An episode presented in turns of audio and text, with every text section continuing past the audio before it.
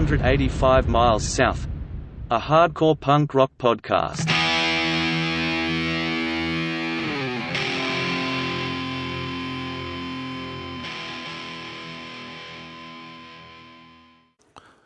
What's up, everyone? We're doing another bonus pod. I got Daniel Sant from Over Over My Dead Body back on the line, and uh, basically during this time of the the COVID nineteen stuff that we're all going through, um, we are hoping that we can come out of it and basically go back to to normal. But uh, in order for that to happen, we got to think about some of the businesses that are uh, possibly suffering right now, and so that's what I wanted to focus this podcast on you know, everyone that knows that listens to this podcast knows that I'm from Oxnard. Um, but I, I've moved down to San Diego almost 14 years ago. And uh, so this is my home now. And uh, I wanted to choose a handful of my favorite businesses here in San Diego and highlight them and uh, reach out to them and, and see what uh, we can possibly do to support them during these hard times. And I would ask that anyone that listens to this podcast um, in San Diego go out and support these businesses and uh, and also no matter where you're listening to this pod, think about your favorite businesses in your hometown. And you know, when we come out of this, we want to like kind of go back to normal. And so think about the ways that you can possibly support them in this time if you can. Um, you know, these are hard times for everyone, but uh, if you have a little extra means to try to help someone out, it's something to think about doing, and it'll make you feel good. Um, I'll bring in Daniel now yeah, just uh, show your hometown fucking pride. That's right. Um, no, but for real, like this, we all remember how fast this came upon us. Like, especially up in the Bay, like it was so fast. Like we heard, you know, oh yeah, there's all this. You know, people have been laughing about coronavirus while it was happening in China, like making jokes on TV and all of this stuff, and then literally when a couple of cases started popping up in the U.S., like Governor Newsom, like and the mayor of SF were just like close it down, and it happened overnight, and all like tons of people got displaced, and then it like the two weeks later it happened in San Diego overnight, boom, shelter in place. These people, you know, most of us live paycheck to paycheck because that's the way, you know, if you're not in a certain tax bracket, you're living paycheck to paycheck. And when that faucet gets turned off on you, like the people who have the ability to help the people that don't, that's what really makes us a community. And I think, I think this is awesome that you're shedding light on this. And I think it's awesome to ask everybody to think about their own hometown. Yeah. And so you tie in nicely to this first business that we're going to talk about, Daniel. And, uh, you actually hooked me up with the, the gentleman that I interviewed. Um, and so we're going to talk about the Whistle Stop. And this is a bar in South Park, and uh, and you you actually DJ here. You uh, in in better times DJ here every third Friday. Yep. Yep. Yeah, I, I, a Britpop night there called "Fucking in the Bushes." Um, our good friend Rob does uh, a hip hop night called Booty Basement. It's a it's a really cool you know, I'm straight edge, and I think it's a very cool bar. And then on top of it, they do lots of live shows too, um, and it's run by just San Diego people and employees just great San Diego people, and it deserves. You know, they they've got a little digital tip jar going, and if anyone can, you know, that likes to go out to these nights you know, throw the employees that have been completely displaced during this uh, five bucks, ten bucks, twenty bucks if you can afford it. That would be amazing. Yeah. So, all right, let's get on to uh, my interview with the Whistle Stop. All right, I have uh, Drew. He's a manager and a bartender at the Whistle Stop, as well as a local musician. And uh, yeah, you're on Sub Pop, right? Uh, no, I used to play in a band called the Album Leaf, and that band was on Sub Pop. Okay. Record, yeah. Yeah, well, shout out Sub Pop, old school. You um, know what I mean? Yeah, man. So the the purpose of this pod is we just chose uh, some of our favorite local businesses and, and wanted to talk about how you're doing during like the COVID nineteen shutdown and so forth. But uh, Yep. let, us back up a little bit and just uh, say what the Whistle Stop is and uh, what you guys are best known for. Uh, yeah, that's that's a good question. Uh, I think Whistle Stop's known for being a place where you can sort of like you know let the freak flag fly a little bit. That's probably the most universal way to describe it. We do quite a bit of things where on the weekends, uh, kind of a raging you know dance culture every Saturday night. We have you know kind of a line around the block we've established for a few different nights. Booty Basement, we're known for that quite a bit around town. It's a popular dance night, uh, as well as our 80s and 90s night we have. So uh, we do kind of a full scale club situation on the Saturday nights, but far beyond that, we do, um, you know, we have a the one of the city's top literary gatherings also with a line outside. We have a capacity of about 204 and uh, crammed full of people in there to hear a narrative storytelling. Uh, we have a comedy night that's been quite successful. The comics you'll you recognize from you know Netflix specials and things like that. Uh, we have a night called Sketch Party where we do you know big t- tar- uh, paper tarps are kind of laid out and people just get together with pens and gather to you know create new zines and and start uh, sketching together for for new artworks. And you know we do a lot of interesting culture things at the Whistle Stop and I think that's what we're known for as being a for lack of a better term a, a, a culture bar or a culture hub I guess. So it's not just a place to sort of you know throw down some suds which is kind of you know the business but uh, we really go deep into the arts uh, quite a bit, and our owner has been into it for a long time, and uh, I myself have been there for 13 years, so I'm a big fan of the place. Yeah, that rules. Plus, you facilitate uh, Dan Sant coming down once a month. We do that. Yeah, he comes down. He does. Uh, can I? Yeah, fucking in the bushes is what he does, Yeah. and uh, he it's his uh, Britpop night. He's been doing it for years and years and years, and uh, it's it's always you know part of the eclectic mix of things that we do. So it's it's a successful night that he runs, and super good guy. Yeah, for sure. Um, now, Drew, you, your story is kind of unique during this time because you actually uh, contracted and beat COVID, correct? Yeah. Uh, yes. It's quite thankfully, actually. Okay. Can Yeah, you talk through the uh, process? Like, how how did you how do you think you came Yep. in contact with it? I, I've, you know, I've spent a lot of time racking my mind to try to think where I could have contracted it it from. Um, and I've come to the sort of conclusion due to the way the world is and everything that we're going through that I kind of feel like in some way it's some bit of a fool's errand to try to figure out where you got it from. I, I mean, in, in a sense of the CDC's yeah, or Sure. you know the need to track it down and kind of uh, you know source it i think that's obviously great wisdom but i, I don't know where it was from um, you know I, I came down with it the bar had been closed on sunday the 15th it was the i believe it was the 15th it was the governor's order uh, governor newsom's order to shut down all non-essential businesses which whistle stop we are not a food related bar uh, we're just you know uh, a regular bar, I guess, or whatever. So uh, without food, we weren't allowed to stay open. So we shut then. And it wasn't until a week, full week later, that I started to manifest symptoms. Um, so I could have gotten it. I don't know, you know, maybe from someone on one of those last days, the last week before at the bar. It could have been possible. Yeah, I mean they say up to Um, they say up to fourteen days, but they're kind of thinking that generally you get it within five.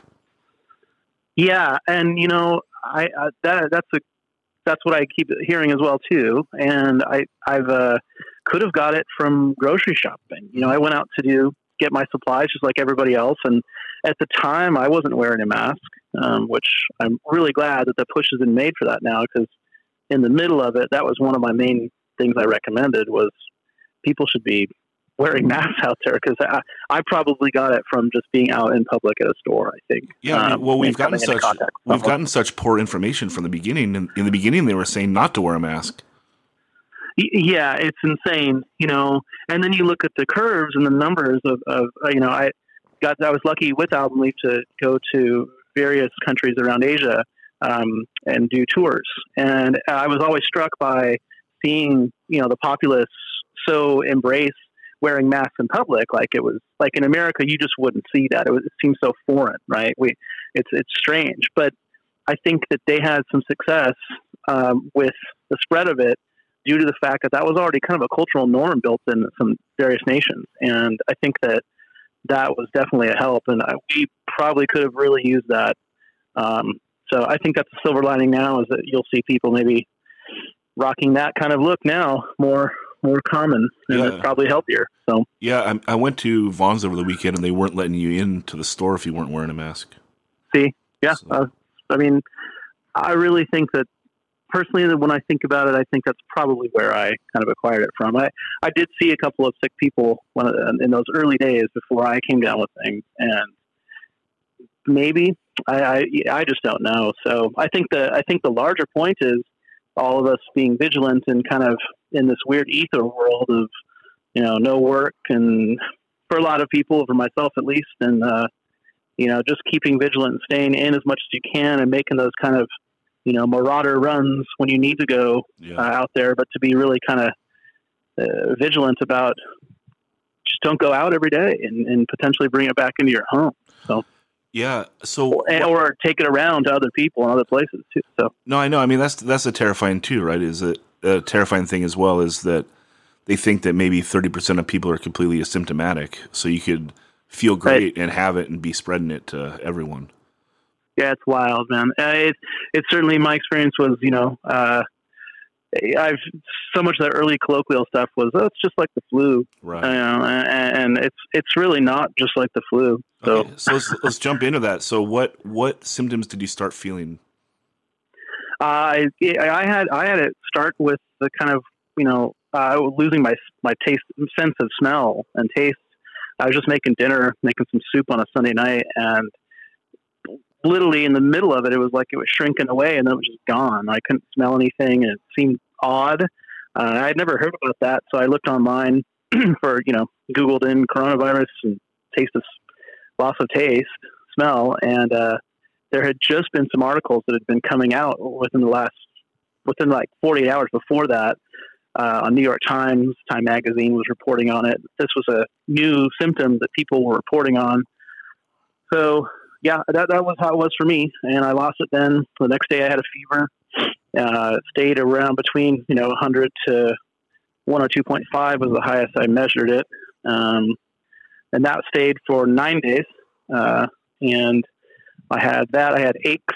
You know, I I tried to like do some push-ups and try to lean into the unemployment. You know, get Sure. the figure up or something like that, and keep the health up. And uh, I this day when I got up, or and Tuesday too, I was like just barely getting out of bed, like rocked. I thought it was just from that still, you know, from working out because you know maybe I'm just a rookie, Sure. and so.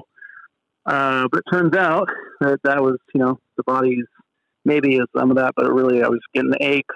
Um, I started to, on Wednesday, I started feeling enough of the symptoms and, and things, and I was feeling really like super lethargic, getting really, really drained really easily. And I was starting to like kind of like lose some focus and thoughts eh, when I was putting thoughts together. And I guess that's kind of a common thing for me, but it was seemed like more than normal. And, uh, called my doctor Wednesday, and they kind of pushed me through from a triage nurse on the phone to uh, another person to the doctor. And what they told me then was that they thought that I had had a pretty good shot at having this, but there wasn't really testing. And so I had to just sort of take Tylenol, sleep, try to get the fever down, and wait it out and call if I can't breathe, basically, was how they started that. Jesus Process. Christ. Yeah, I mean, and that's I mean that's what's really crazy is that how do I say it? Due to the, I understand it in a way, which is horrifying to say. The volume of it is so vast that I don't, and and the testing is so nil, you know, Yeah. that that that's really kind of the best they can do right now, or at least it was back when I first got it, which is now, you know, that was the 25th that I got 26th, the morning of the 26th of March was when I got my test. Um, so anyway, it's somehow they changed their mind and called me Thursday. They sent me uh, a message saying, "Hey, we think you should come in and test." Actually, so they whipped me into this uh, it was at Grossmont Hospital, Sharp Hos- Sharp Grossmont Hospital here in San Diego and, and La Mesa. It's where I was born actually, and they kind of called me and they had this whole thing where you go in and it's like a drive up or drive through clinic. And I pulled my car in. I had to call ahead and like they had to meet me with my make and model of my car and all that because they didn't want to. excuse me. Uh, they didn't want to uh, um, just have me roll up and you know potentially spread contagion around. So uh, so they pull up, they come up, they you know gave me a mask and they told me to pull into a stall. It was like the doctor's parking, which I thought that's rich. You know, here's the doctor's parking. They had to give it up, but it, it's uh, nice to see that, that was the spot that they did it at. Actually, and a strange irony. Um, and so they came in. They were all really cool. Um, the guy was gave me a one swab for a flu just to see. They wanted to check to see if I just had the flu first, and that result was like 15 minutes or so, or an hour for me. And if I tested negative on the flu, it was likely that I had COVID. And so they gave me the flu swab and the COVID swab, which was pretty brutal. I got to be honest with you. Um, I wasn't expecting it, but it was a long, you know, swab that they put through your nostril and they thread it down to kind of the back of your throat and back.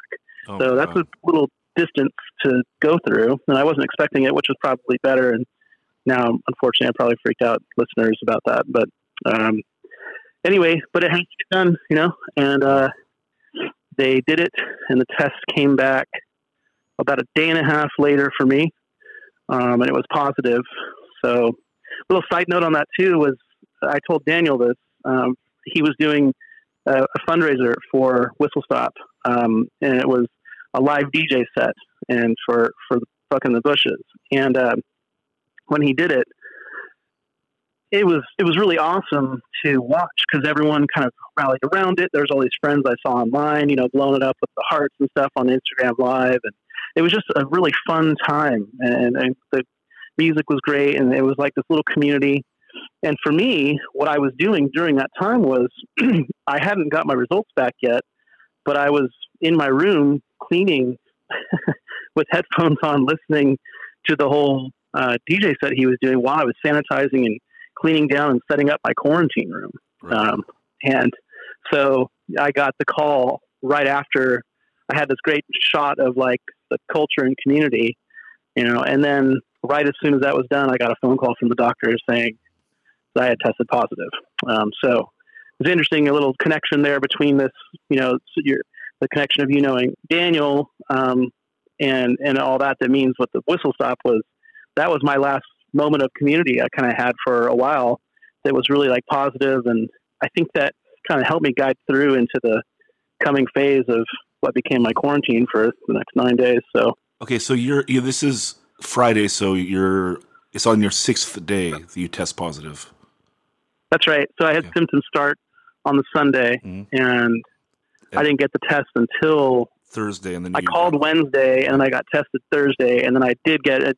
Yeah, Thursday, Friday uh, afternoon, evening, I got the phone call. Okay. So And then, so what happens from there? So now you quarantine. Yeah, and I was already once I got the test, I I was already in like quarantine at that point, just to just to wait it out because that's the safe thing to do. Mhm. And it turns out that it was correct to do that.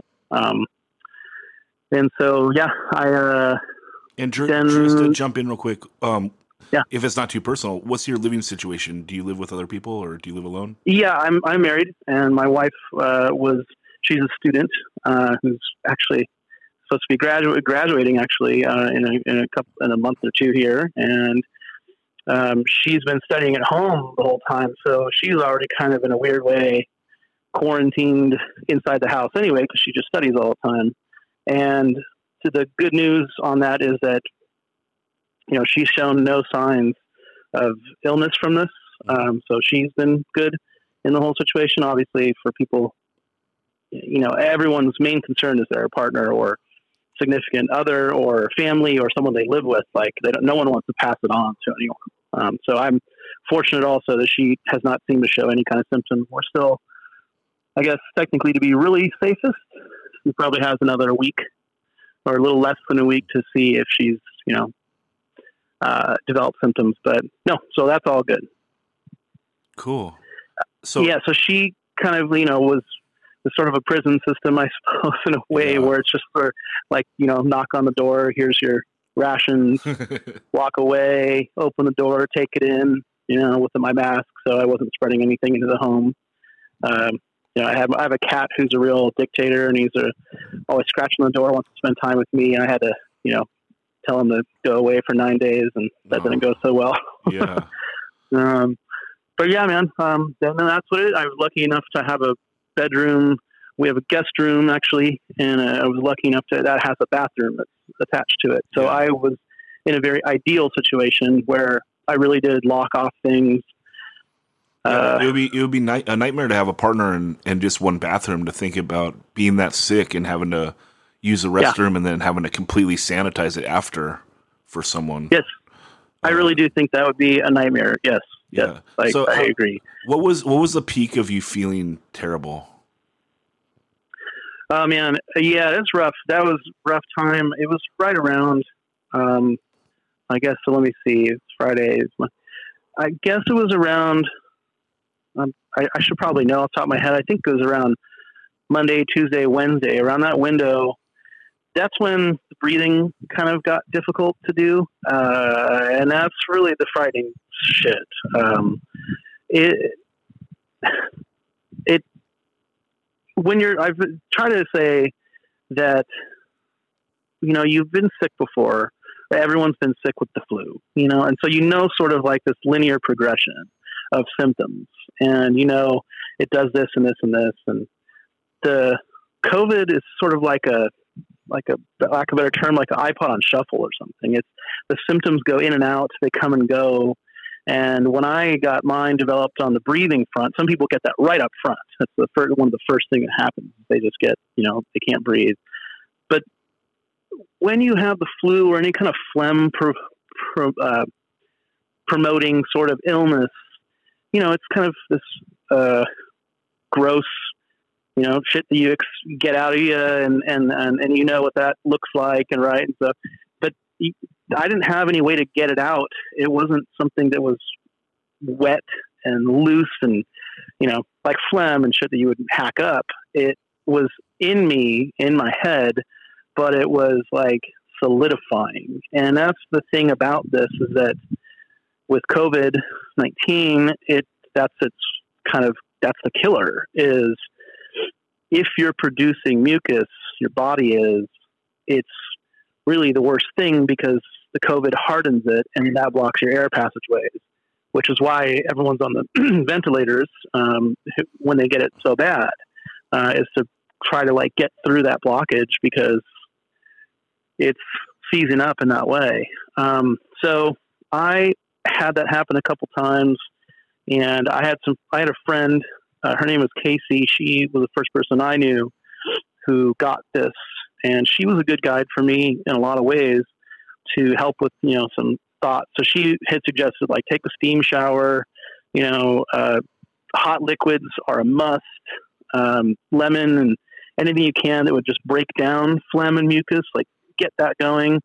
Uh, and sing as well. So I would sing Chet Baker songs is what I would sing in the shower and just try to like sing it through and uh, get that away. And that was the most terrifying part because it never did develop for me. I was incredibly lucky that it never developed to the point where I had to go to the hospital. But if I would have, that would have been the time.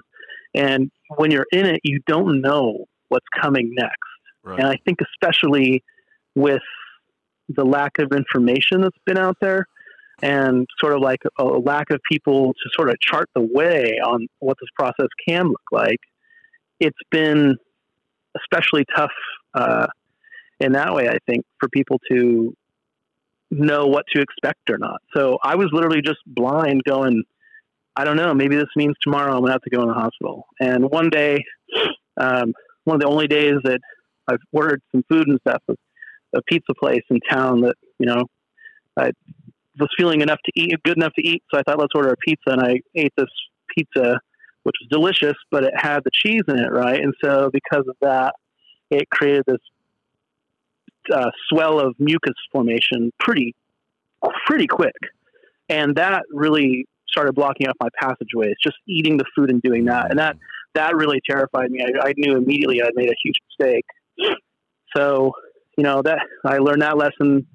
So I cut dairy out entirely at that point as well, which you know was a good idea. Um, and yeah, man. So that's that was the most terrifying stuff. The breathing part is the thing. You can you can feel disoriented and you can feel like shit. You could have fever dreams. You could all those things are things you can feel and process. But the breathing is the terrifying shit. So Yeah. And when when do you start uh just kind of feeling like you're on the mend? I so then by Friday I was feeling pretty good. I think on I think it was on Thursday. I think it was started on Wednesday, later on Wednesday, that my fever started to go down, and that's the thing. One of the one of the CDC's guidelines is, you know, you're. It's basically like a three days of no fever window. Um, that that's how you know without taking Tylenol. Let's say so your fever starts going down, you stop taking Tylenol. If your fever can stay down for three days, that's a really good sign that you're that you're beating the thing and that you're getting through to the other side. So with that information, I got called by a county of health uh, official, and they cleared me for a quarantine release date of the fourth of April, actually, which was you know. So I started feeling better on Thursday, and that was Thursday, Friday, Saturday, Sunday was when I was cleared to be out, at least in my home. So yeah, I was out on April 4th and feeling considerably better on that Saturday. I felt like, man, I feel like I just didn't have anything go on. Like I was no symptoms. I felt great.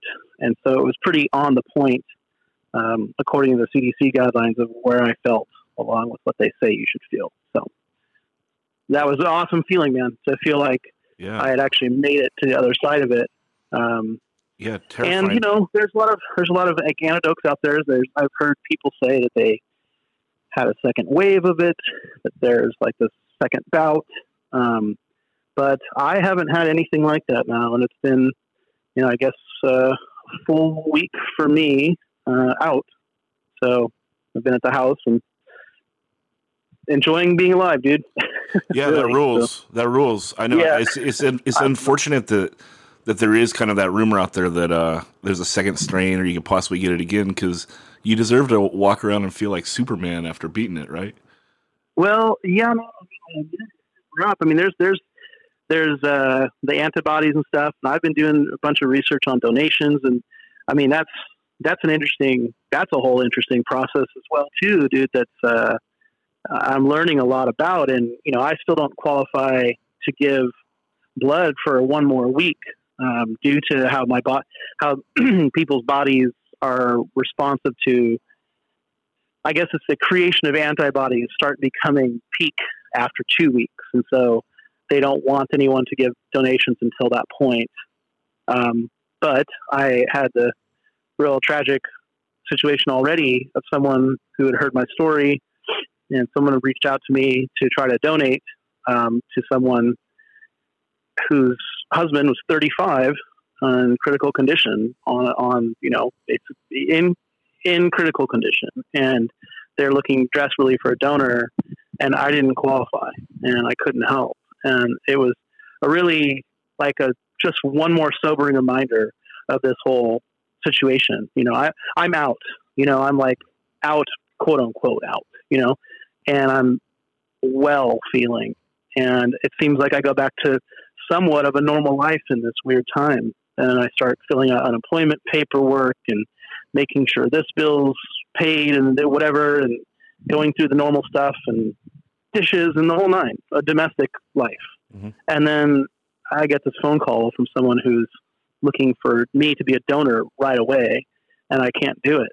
And she's looking for someone I think some people feel like I was the first one of the people what they would think of the first wave of people like oh shit, we know someone now who's got this. It's not just an abstract, right? Sure. Um, but the thing is, I uh, wasn't even the first wave. There were people before me that that I got this from someone, right? Absolutely. And those people who got it before, they don't have as many tests and verifications for them being sick.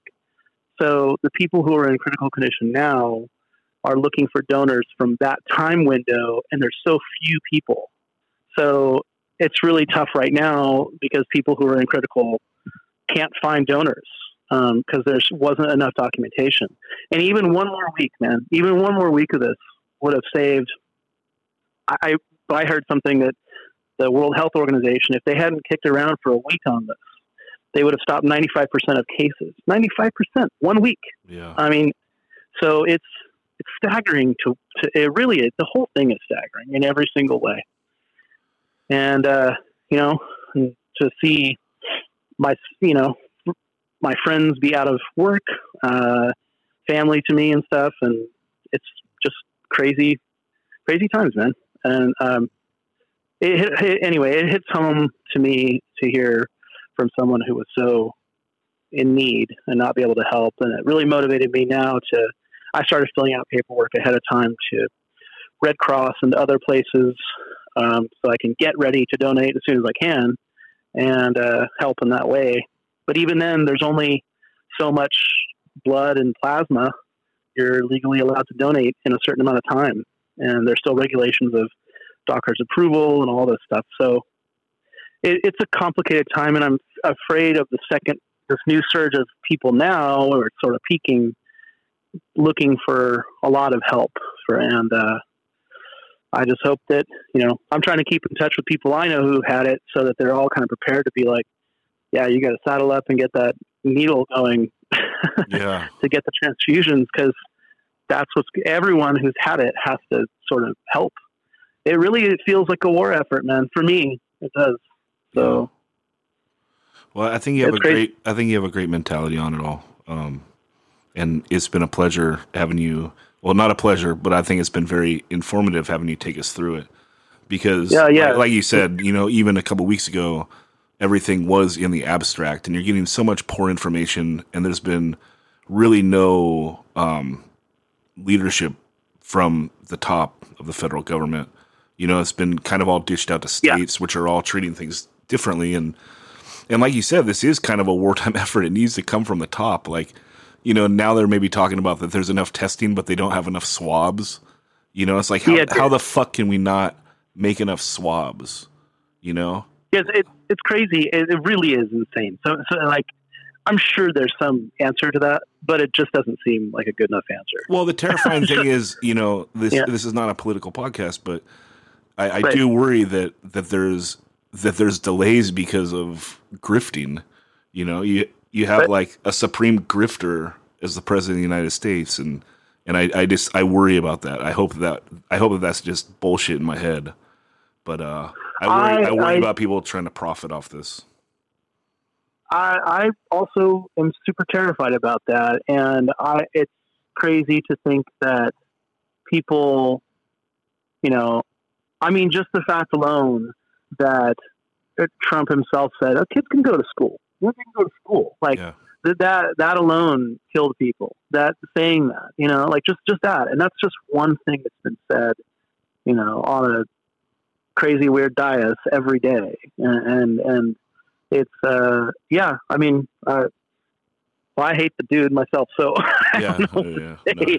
I just think I just think it's terrible that this is the person that we have to lead this effort, and and and I guess this is kind of why I've felt very personally motivated myself to try to share.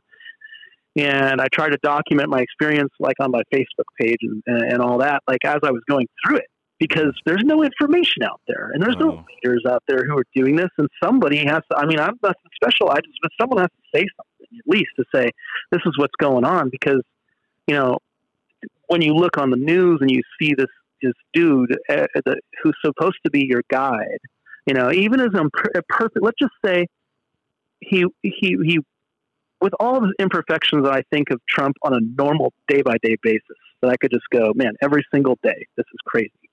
It's let's just say that was aside, and he was still he still would need to be in this moment right now, the voice to Right. Get people together and unified.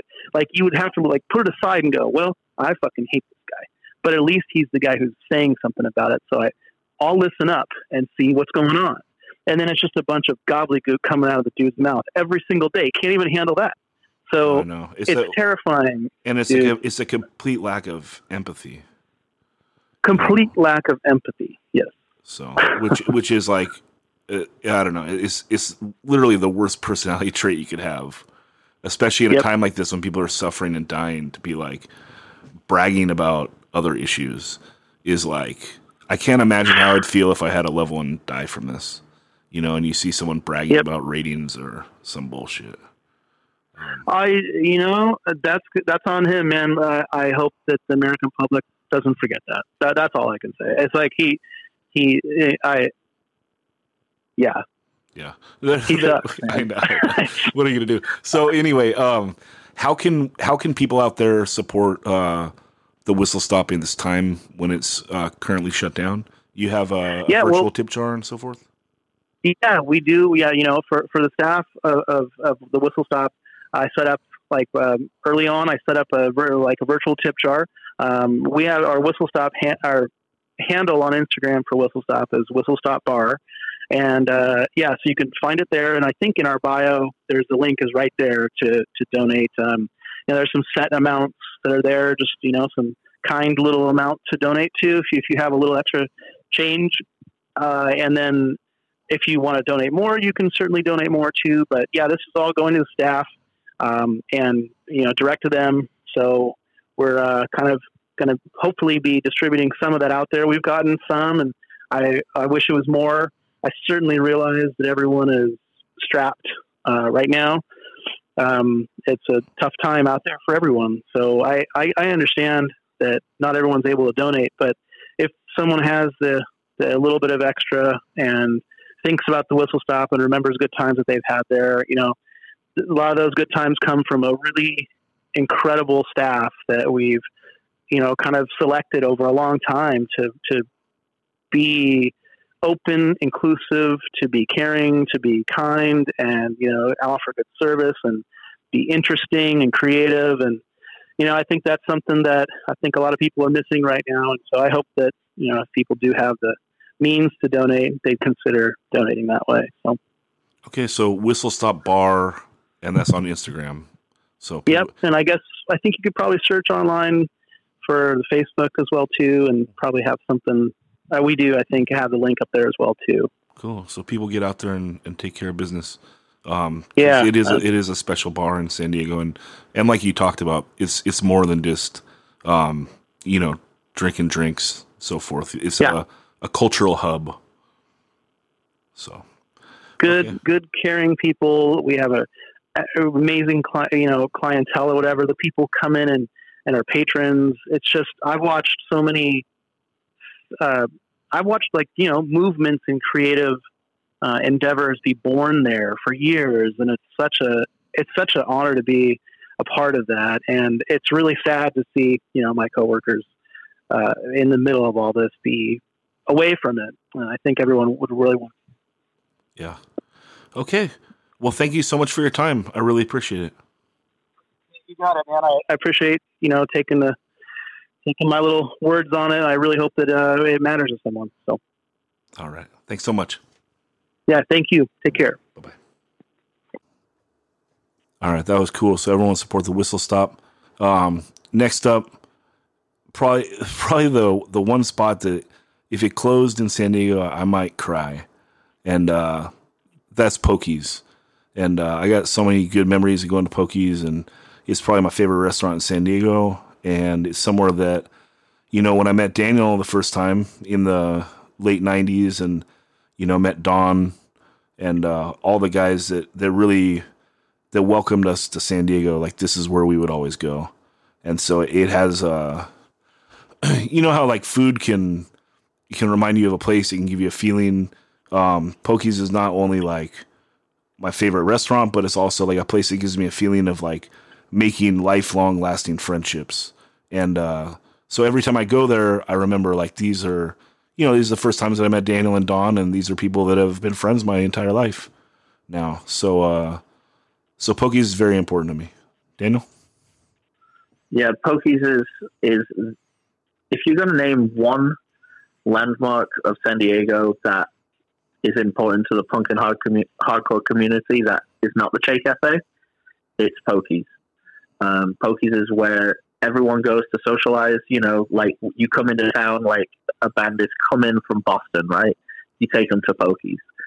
That comes down from Oxnard. You take them to Pokez. Like it's our place. It's by punks for punks, but obviously they also serve the general community as well. So it's a huge pillar amongst subculture within San Diego, and I mean, it, I've been going there since 1994, and I need it in my life always. Yeah, yeah, and and, and it's not only for punks because I bring my mom there. So no, that's uh, what I'm saying. yeah, They- yeah, It, it, it has a special place within the punk community, but they serve everyone the same way. yes, you know, yes, it you know it it's rad that they're always hiring people from you know underground hip hop like punk whatever you know it has a really family and subculture vibe there but it's also just the best food in SD tofu fajitas forever yeah, dude, all day long. All right, uh, let's get on to the Pokez interview. All right, on the line I got uh, Carlos from Pokez. He's one of the brothers and uh, family business. Been around here in San Diego for over twenty years now, right, Carlos? Yeah, we opened uh, first opened March 1994. Yeah, and uh, it's it's one of the best restaurants here in San Diego. And uh, Ah, one, one of the greatest things about it is like it's my favorite spot for for vegan vegetarian food, but it's also like you know there's a lot of people out there that uh they're not down with that, and like you know I got a lot of uh, like meat and cheese friends, and I can still bring them. Like they can come get a carne asada quesadilla or whatever, and, and so basically you can bring anyone to the restaurant and be happy. And uh, yeah, that's basically our motto, man. Since back in the day, we try to like you know bring the camaraderie, friends, everybody. We love that. Like we like to say, like Pokez is a place where friends can meet and eat. You know, like everyone hangs out here. You know, friends come here, they hang out, they wait for their buddies to come in. It's it's cool, man. We're we're fine with it. Yeah, I've I've been coming down since even when I used to live in Oxnard.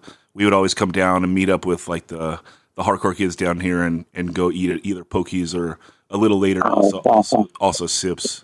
So because they were like the two vegetarian spots other than Mandarin Dynasty. But uh, Yeah, at the time, there's so many now. There's so many different vegan options now. It's pretty cool. yeah, super cool. But we know what the best is. The best is Pokez. So uh, Yeah, that's what's up. Man. Yeah. Thank you. yeah. So how has uh, the COVID nineteen affected the business? Uh, a lot, man. It's affected us pretty bad. We had to like kind of let go of. Lu luckily for us, we're like a mostly a family owned and operated business, so we're still here. But a lot of our like friends that we've been friends since like life, they're basically family too. You know, like we had to tell them, hey, you're gonna have to take a a little break. You know, right now we're trying to file for whatever loans we can get to bring them back. You know what I mean? We can't let our employees just be out there with, you know, we, you know, gave them all a little bonus here, something to hold you guys down with. And, you know, bam, like we're just here, just, you know, Yeah. trying to stay afloat, brother, just opening up. We're open for takeout. We got Postmates. If you guys need delivery, we do that. We also have like merch. We have shirts and jackets. You know, you can come by, cop one. We don't have a web store yet. We're still in the in the works of making that happen. Now, but you got the Instagram, and the Instagram is active. You got you got someone posting delicious looking food every day. Yeah, we try. I'm trying to stay active on that. You know, try to keep keep it pushing. We're working on new op, new vegan options every day. We're just trying to like you know set the bar basically. Yeah. What's the what's the uh, Instagram handle? Um, it's at Pokez Mexican Restaurant SD. Yeah. So everyone check that out, and uh, and then also, why don't you drop the phone number as well, Carlos?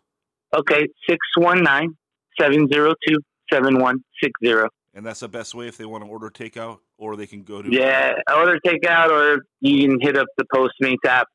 All right. Cool. What do you recommend? What's what's the best dish on the on the menu? Oh man, That's if, hard. if you're really hungry, if you're really hungry, or if you're trying to feed more than one person, the fajitas is the way to go. Tofu fajitas are always a win for me. That's why. um, The tofu potato mushroom burrito is always always good. It's really filling. And if you want something like hearty, I would go with the vegan chorizo breakfast, man. That's like the best. And we serve breakfast all day, so you know, it's our menu's open all day. Like order whatever. If it's on there, we got it. And we also have a lot of off menu items too, like the the Beyond Burger. We also have a, a vegan Cali burrito now. We have like vegan Cali fries. Like we're we're trying to step it up and make more stuff as well. You know, more vegan options, the better. Cool. What about what about from the meat eaters? I already dropped that. Uh, my friend Greg. What was it for? he was uh he said the the carne asada quesadilla was the greatest thing he ever had. But what? what Yeah, you know what? We have people that come in for now. We started. Uh, it's not. It's not been on the menu now for quite some bit time now, but it's called the heart attack burrito. People like all the construction workers that are around here. That's what they come and get. they all want that. yeah, They want that or the shrimp Diablo burrito, which is like a spicy shrimp burrito. Like personally, me, I stick to the vegan and the vegetarian options. I, I don't eat meat. yeah, me as well. But uh, it's it's always nice to like not have someone excluded, you know, because some some No, yeah, never. yeah sometimes the first time that someone goes out for vegan food, it can be a little funky if they never had it before. And uh, It, it could be, man. It could be. There's there's a lot of places that you know they they go all out and they try like they do like the super fancy stuff. You know what I mean? And personally, me, I'm I'm I want to say I'm kind of like a plain Jane. I like I like rice and beans, simple. yeah, I'm very simple. Like that'll make my day. You know? yeah. Hey, is uh, uh you know like the the cabbage like the slaw that comes on the side of a lot of the stuff? Yeah, Is that like an old family recipe that's been around forever? it is. It's actually one of the things that our father taught us how to make before he like passed on. Yeah. and then like him and then his younger brother named Salvador came into the picture as well, and he taught us a lot of stuff too, like on like the mahi mahi and the shrimp stuff. He put us up on game with that stuff because before we didn't sell that stuff back. Like I want to say like 17 years ago, maybe we didn't sell that. You know, Yeah. Yeah, it's cool. That's, that's something I always wondered about. But uh Carlos, you hang in there, man. We're all we're all pulling for our favorite local businesses. It's uh hey, It's- thank it's a- you, man, thank you, job. and. Yeah, for sure. And I just want to give a shout out to the MNPK boys. You know what I mean? The whole Monday Night Pokez crew. yeah. If they're listening, what up? Shout out Modern Mike. Yes, sir. Modern Mike. Yeah, man, with the side of fries. Yes, sir. All right, man. no fresco for my boy. That's Hey, thanks a lot, man. Have fun talking with you, brother. You guys have a good week. all right. Bye bye. All right, peace.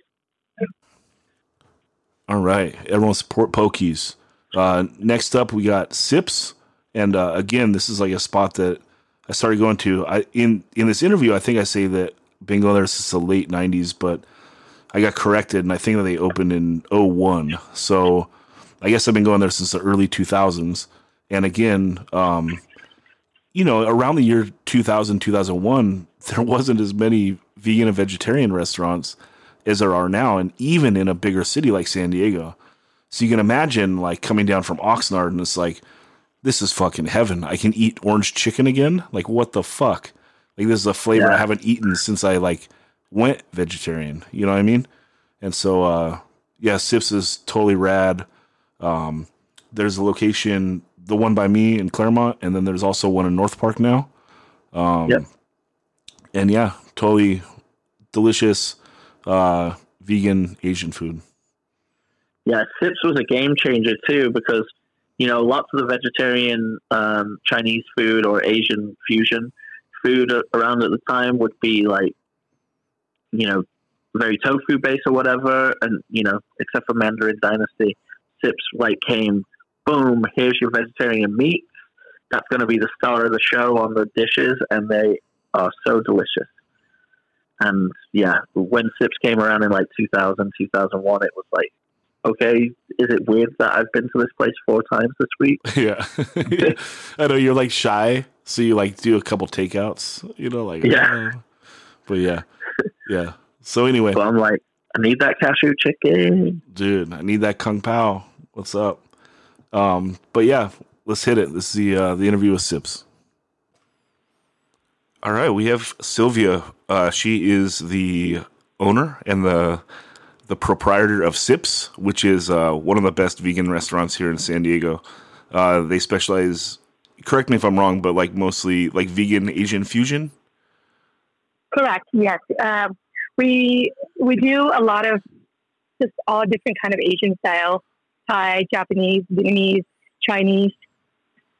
Yeah, and it's it's delicious. the The mock chicken is is out of this world, and it it, it goes all across the spectrum, right? Because like as a vegetarian, uh, there's just certain flavors that you can't get, like like for instance, sweet and sour. You know, you, you can't go to a Chinese restaurant and get like sweet and sour bean curd and have it like satisfy what you used to get when you could get chicken. But like right, right. But it sips like the the mock chicken. It like takes on everything so perfect. Like the I love the orange uh, chicken, and then I love like how you guys just do like the barbecue chicken. Oh, it's Mm-hmm. delicious. appetizer. Yeah, yeah. Thank Yeah. you. Hey, um, so we've been around, gosh, almost twenty years. Yeah. We, we're probably the, one of the very few vegetarian uh, restaurants that actually survive all these years. you know, but but my concept is, you know, for the food, it doesn't matter if it's vegetarian or meat. It needs food needs to taste good. So that's that's our whole concept is to make, you know, provide like an alternative to meat eating for vegetarians that you know that crave what they grew up eating, like corn chicken or curry or you know sweet and sour that kind of dishes, and just make and, and, and, make it taste, you know, imitate the taste, so that you don't miss what you grew up eating, but still be able to, you know, live your lifestyle choose of choice. Um, really, now we've evolved and really vegan. Uh, we have one dish, like a walnut shrimp that are made with mayonnaise, but we also give you an option to make it vegan. Um, so you, we use Vegenaise as an option as well. But really, all the other dish, if you're vegan, you you can pretty much order everything off our menu. Um, we, we do a lot of vegan desserts as well. so we've been around a while. Yeah, and the the menu's huge though. So to just have a single dish where you say like, "Oh, we have one dish that uh, not vegan," like that's okay. Yeah, right. I know. I'm like, you know, we, we are getting ready to open um, a Sipz in La Jolla. I don't know if you heard. No, Actually, this this coming Friday, we're just gonna quietly just open, okay, and you know, so people can um, you know consider the circumstances and the craziness going on right now. We kept holding off, but um, a lot of people waiting for us, and it just makes it a lot easier for the community to be able to, you know, get our food and not have to drive across town. sure. So we're gonna go ahead and open. Yeah. yeah, yeah. Because how how did uh, I mean the, the podcast? This one is about the COVID nineteen and how it's affected my favorite businesses in San Diego. Um, how like how did that affect you? Like it just got rolled out, and you're like, oh my god, we just have to not be open today. Yeah, I mean, literally, I have like half a day of almost like a rumor, like starting tomorrow that you can't do any dining. It, I have to say, you know, being self-employed in the last twenty years, it's the hardest thing that ever hit us because, you know, my staff is like, you know, what do you do? What do you say? It's like, you know, it's like the kids. And all of a sudden, you have to say, "Oh, I'm sorry, I have no work. Well, you can't come in. There's no more work." Right. you know, and then a lot of them are young and they're not, you know, people, they don't save up and it's, it's hard because, you know, it's so expensive to live too, Yeah. right? And all of a sudden now you're like, hey, dude, I don't have a job for you and I can't afford to pay you. So that's the hardest part, Of course. you know, but, um, but you know, the, the, the super cool thing is we have so far have gotten a lot, a lot of support, Mhm. um, from, from, you know, vegetarian, and vegan, and just from the San Diego community um, you know, our sales is not bad. Um, it's just just really hard when I look at my dining space and it's all empty. No one's here, and you know, I have to cut sixty percent of my staff. Right. You know, so that's uh, it's really hard. Um, but you know, we're we're optimistic. You know, we're we're here, and a lot of people come in. Um, they make us so happy because you know what? I used to when I work at this. I always ask people when I'm bringing up, "Hey, how was everything?" People always said, "Oh, it's amazing as always." And I, I always tell my friends, if you're going to open any restaurant, open a vegan restaurant because you know what? the community support you and you can, you know, provide good food and, you know, be able to share with, get people exposed to non meat dishes that it taste good. So now when people come in, it's, you know, it's turning around where people are asking us, hey, how's it going, guys? You know, we're so thankful that you're, you're, you're around and that we can provide good food so we can have places to, you know, be able to bring food into our house. And, um, you know, people really are so thankful for us being here. And so for us, you know, as sad and as stressed as we are, we're, we feel a lot of love for sure. I can tell you that. yeah, yeah. Well, you, you have been around for so long. I mean, I can I can remember coming down to San Diego in the '90s, and and the places that we would go would either be Sipz or Mandarin Dynasty or Pokez, and uh, you know, two two of the two of the three are left. But yeah, we've been been around almost 20 years. We're going on our 19 years this year. Yeah. So, so cool. Summer 19. Yeah, yeah.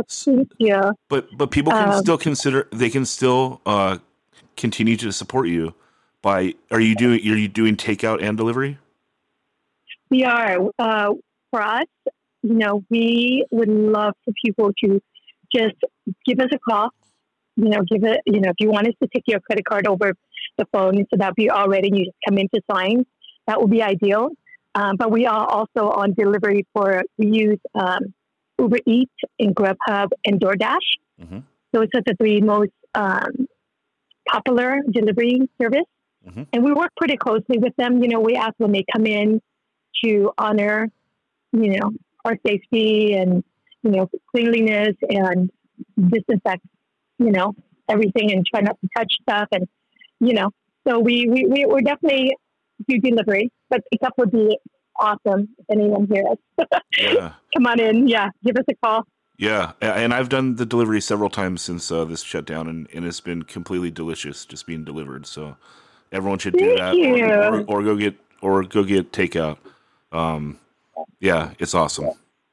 Thank you. You know what? We, we probably um, we've had a few requests, but we, um, you know, I don't know if, if you're on Instagram, but if you do follow us um, at Sipz on Instagram, okay. but we may roll out where we would offer the, you know, the vegetarian, vegan meat alternative, mm-hmm. like the chicken, the shrimp, and I know that one customer last week had bought our, you know, uh, shrimp fried shrimp appetizer, mm-hmm. and she went home and made it into a sushi roll because currently we do not offer sushi uh, yeah. at the moment because of the short staff. Sure. So we, you know, we may just start rolling that out. I'm trying to figure out with help from my customer and other friends in the industry of how to do like a grocery, but we would be specifically more of offering the, you know, the vegan uh, protein. Yeah.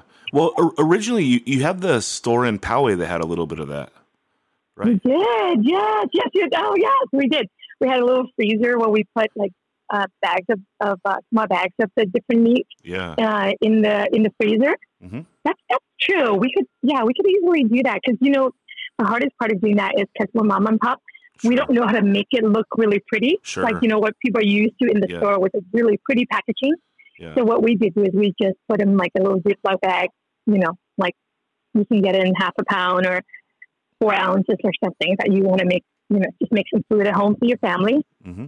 So we need to do that again. That's, that's true. We did do that. We could pull it off. yeah, I, I, I believe in you. The last thing that I think we should end on is I think I saw on your Instagram that you were were you donating food to like some of the nurses in uh, the nearby hospitals?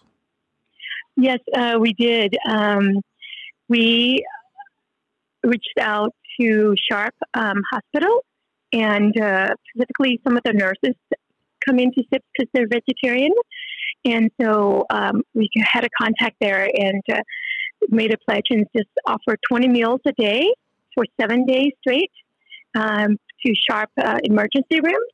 And some of the staff there definitely worked so hard that, you know, they weren't able to come out for lunch and had other people pick up food. So we did that and it went really well. And people were so thankful.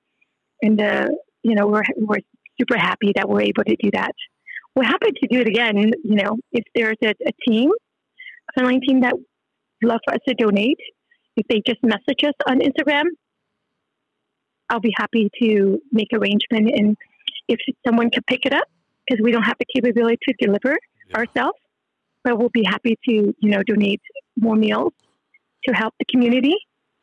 Yeah, that's that's just amazing that like in your in your hardest time that to see you reaching out like that. I think that's that's admirable and that's why uh you know, people latch on to certain businesses that like they there's something more to them, right? It's like uh, sure I like Sipz for the food, but I feel connected to it in a different way as well, you know. Thank you. Thank you. Well, we're happy to be here for sure. Yeah. Thank you so much for your time, Sylvia. Um, I really appreciate it. Okay. Thank you, Zach. Okay. I'll talk to you soon. Okay, bye-bye. bye bye. All right. Uh, next up is a spot very close to the pod's heart. Um, and that's the Heartwork Coffee Shop in uh, Mission Hills. And uh, this is co owned by Rob and uh, his wife and another partner, and uh, Rob Moran of Unbroken People, Hardcore People. And It's uh, co-owned by Sam of Rod of Correction. Oh yeah, that too, dude. Some uh, some serious some serious bangers going on there. But uh, yeah, this place rules. Um, you want a cup of coffee? Great place to go. Great atmosphere. Everyone's a sweetheart. Um, the people that hang out there all sweethearts, and uh, great chill neighborhood. It's a place, great spot to hang out. Um, yeah, I mean, what, how I don't know how much praise you can put on a on a coffee place, but uh, all all is pushed onto this. Yeah, and um, yeah, it's it's almost like when you go there, it's it's the hardcore version of Cheers. You know, you're going to see someone you know, and and like, hey, what's up? When you walk in, you know, Yeah, and it's if amazing. yeah, and if you're a hardcore kid and you come to San Diego and you don't get your picture next to the the black sheep on the wall around the corner, you're a poser. Yeah, yeah, you're posing hard if you don't pose with that. yeah, you got to pose or you're posing, fool. yeah, and uh, Heartwork also has a delicious signature drink called the Dandy, which is my own signature drink at the lovely establishment. So recommend you go in get an iced Dandy. Tell them I sent you. Yeah, man, do that or just get an americano. Keep it easy, man. You know. Boo! You're trying to shove an Englishman out the way with an Americano. I like it. I like it. Nice and simple. Just give me es- espresso and water, man. That's all I want. Um, Yeah. But yeah, we love Heartwork, and uh, here is my interview with Kim. All right, on the phone now, I have uh, Kim Moran from. She's one of the co-owners at Heartwork Coffee in the Mission Hills neighborhood of San Diego. So, Kim, can you give me a quick uh, history of Heartwork?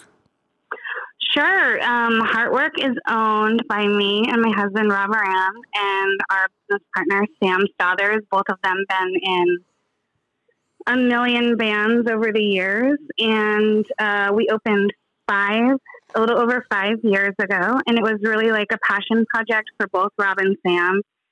And I sort of tagged along because I'm good at the back end of stuff, the business portion, the boring shit, QuickBooks, social media, etc. And I'm also really not good at having a boss. So the thought of uh, working for myself was very desirable. Yeah. And uh, it's named after a song, right? Yes, from the Carcass record, but we don't tell like our regular customers that. But yes. Then, we'll, then we shouldn't put it out for the masses. to- Oh no, no, it's many- fine. It's just like our our neighborhood is so interesting. The fact that we open in Mission Hills because it really is like a wealthy, older neighborhood, and there's like you know punks running a business there. We definitely stick out like a sore thumb, but we've really earned like their trust. But there are certain things where we just um, they don't know and they don't need to know. And truly, it was like a labor from our heart, so we can get away with saying that. But yeah, people who know walk in and then they look around and they're like, "Wait, is this?" and we just laugh. Like, yeah, yeah, so cool. Yeah, in five years, I mean, that's impressive. So, congratulations. it truly is. Thank you. I mean, it was. Uh, we did everything ourselves. Uh, we built it out. Um, we haven't really paid anyone to do anything. Maybe it would have been a little bit smarter to do it. Um, but it, uh, our five year anniversary was a really proud moment for all of us because a small business um, surviving that long is really rare. And especially for us, like with our punk ethics or whatever, like really doing it our way and surviving and thriving was a huge accomplishment. And then, um, you know, we got hit with all this craziness going on. Yeah, we'll we'll get into that, but um, what makes Heartwork stand apart is is is kind of like a it's a hangout too, right? Um, True. We really wanted um, to create what we thought was missing in coffee and in San Diego is like there are those places, especially like in punk and hardcore, whatever. Like when you're in X city, you eat at this place and you get coffee here, or there's a bar here, or whatever. And we didn't really feel like that was the void in San Diego was like kind of a gathering place for touring bands and our friends and our community and and you know to have shows and art shows and stuff like that. And so it's it's a miracle to me that we've been able to pull it off because our shop is so small. But it is so awesome when I'm working and bands are like, "Oh yeah, we're passing through and so and so told us to come here." Just that word of mouth that like has happened forever since before the internet. Sure. Um, to create like a clubhouse, really for like misfits and you know Yeah, and and for all the like the bands that do come through and all the punk and hardcore kids, you have like a like the giant minor threat sheep on one of the walls outside. Right. So yes. it's like and the- it's sort of our smoke signal. Like, okay, you're passing by. If you don't know from the front of our shop and you don't catch the name, like, and maybe the sheep will let you know. It's like an inside, you know, obviously it's an homage to like everything that brought all of us up. Um, but it's sort of just like letting people know, like, we don't, you know, like we're here as punks, like running a business. So we're hoping that punk and hardcore people will support us too. Yeah, and also the kids they want to get the Instagram photo next to it. Of, well, of course. You know, of course, tag course. tag all yeah. your friends, tag Heartwork, Of course, yes. hit them Uh, hashtags. yeah, uh, exactly. I love it. And, you know, we got, we had a troll last year, and it was one of my proudest moments. That someone on our Facebook that was like trying to school us on the fact that um, Ian wouldn't like that we were profiting off of the image.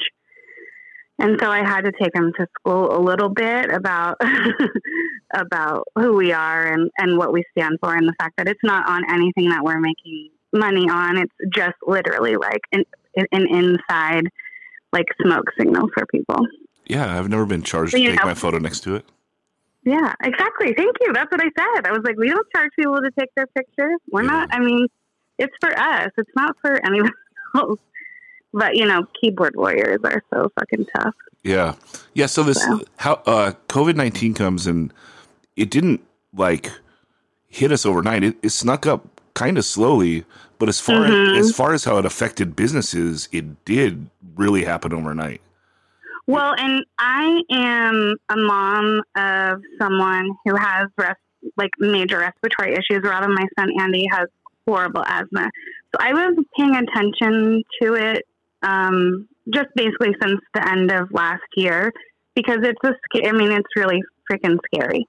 And at the shop, you know, uh, as things started to progress, where I was feeling like, dang, this is like an inevitability.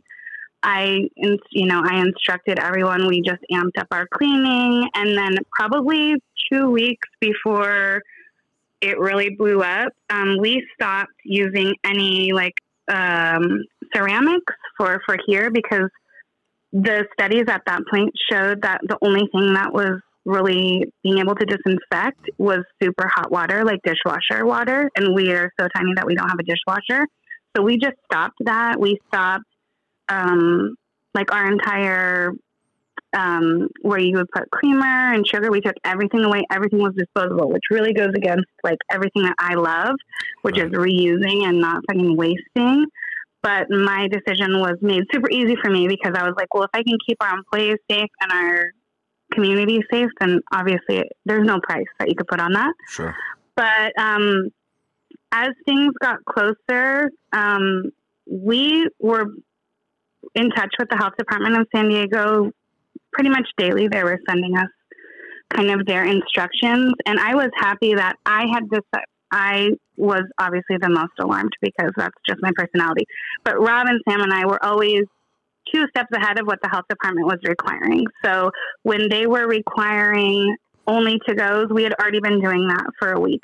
When they decided there needed to be six feet in between, you know, the customer and the employees, we had already done, no one was coming inside. There was no tables outside. We had makeshifted like a long table where people could order and still remain socially distant. And then um, as soon as um, Gavin Newsom required all bars and non essential businesses to close, we closed. And there are some coffee shops that are still open, and I understand that everyone has different business decisions to make and different people to answer to and different ethics and things like that. But to us, um, if we didn't feel comfortable coming into the shop, like I don't feel comfortable because I have a kid that's fragile medically, um, I couldn't ask our employees to come into the shop. Yeah. Coffee is not that important. It is very important, but it is not like you can you can exist without it. It is, you don't need your latte. You can wait a couple months, or you can order coffee and make coffee at home. Um, I I think it's irresponsible for many businesses to stay open at this time. That's my personal opinion. Obviously, like I said, everyone has their own, you know, th- their own decisions. But for me, I could not lay my head down at night knowing that our business was making people come out of the house when our governor doesn't want them to. So if if you need to come out to get groceries or food or whatever, have at it. We don't we serve pastries. We don't serve food. That is not a meal. So I felt very comfortable being like, you know what? We're not I'm not going to add to the problem. There's enough issues of people adding to the problem. I want to be uh, I want to be able to look back and say, wow, we really did the best thing that we could with the information that we had. Yeah. And because if we lose our business and I can look back and say, wow, well, at least we took it seriously, I will not feel bad. I won't. I mean, of course, my heart will be broken, but like, who could plan for this? No, the the so, one in a hundred year pandemic. Yeah, yeah, yeah, yeah. Well, and the funny thing was, the health department sent us a message once and was like, "You should enact your pandemic preparedness plan." Man, yeah. Who would who would have that? No, well, I don't even think the health department did. no, I, well, and I don't. So, definitely, the federal government didn't. Oh well, well, that's for sure. But uh, yeah. So, how can people help you? In this yeah, you can totally help us. Um, our website is up and running. We are shipping um, about once or twice a week just to make sure that everyone's getting the freshest coffee. Everything is delayed. The post office sometimes picks up, sometimes they don't. We're trying to understand and support them. They're working their asses off, and the government is not supporting them either. I'm trying to give as much money to them to save the post office. Um, our website has all our current offerings. We've got new stuff going up. Um, right now, we have a merch sale. By the time this airs, it might, everything might be sold out, which would be awesome. Um, buying gift cards that you can use once we reopen would be super awesome. We have a barista relief fund through PayPal. If you PayPal Rob at heartworkcoffeebar.com and put um, tip jar or barista, all that money is going to our employees. Cool. And, and the website is?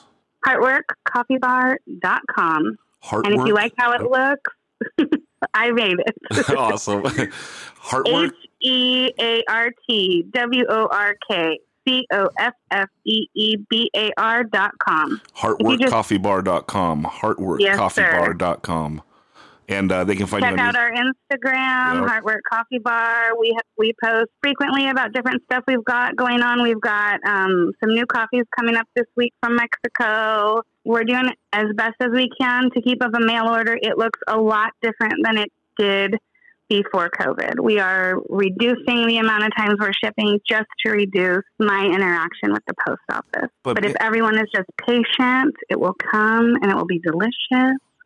Yeah, it's it's almost as good as getting it there, right? I mean, the, the, we, Almost. we lost a sense of community, but it's gonna it's gonna stave you guys off. It's your uh, Yes. If you support us online, we will have a much higher chance of reopening so we can talk shit to you when you come in, recommend some new restaurants, do all the things that we love to do, talk about music. yeah. Um, all of that is, you know, the coffee is incredibly important to us, obviously, but the community is what drives us. It's what makes us want, you know, you can get coffee anywhere, but there's a level of service that we try to have and just, um, you know, creating a place that's fun to come get coffee at and fun to meet friends or meet new people. It's it, that's what you know. Uh, the, my favorite part of the shop is. Yeah, and it's right next door to M Theory, so you can go record shopping. Yeah, you can get records. You can get records. You can get coffee. There's no better morning on it. And on Saturdays, we normally have tacos. That's your your weekend starting off right. All right, so let's buckle down, get through this COVID stuff. We're gonna support Heart Work. You're gonna get Yeah, a Heart Work coffee bar. Yeah, heartworkcoffeebar.com and buy something and let's let's help these businesses stay in business so when this opens up we can return to a world that we enjoy. You know. Yes, because if you keep ordering shit on Amazon, Amazon will be the only thing that is open. Yeah. What a what a dystopian nightmare. All those I mean- discharge songs are gonna be real. exactly. Exactly. It's scary. yeah. Fuck Jeff Bezos too. Yeah. I just want that on record.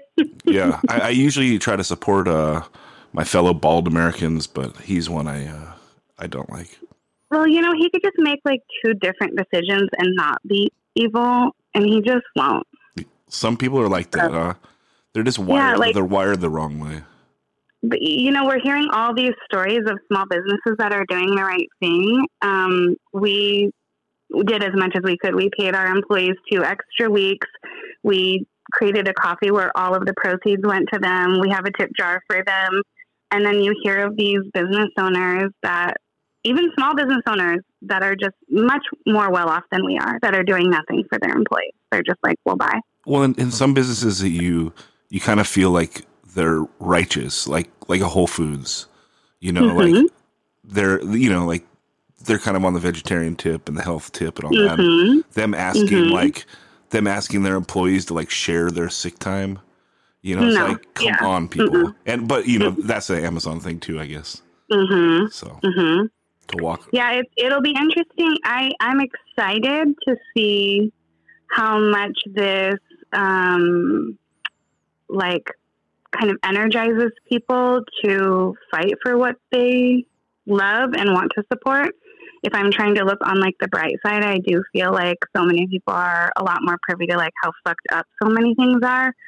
So if we can kind of take this to mobilize us as a community to like make things better for us and our kids, and um, I'll take that.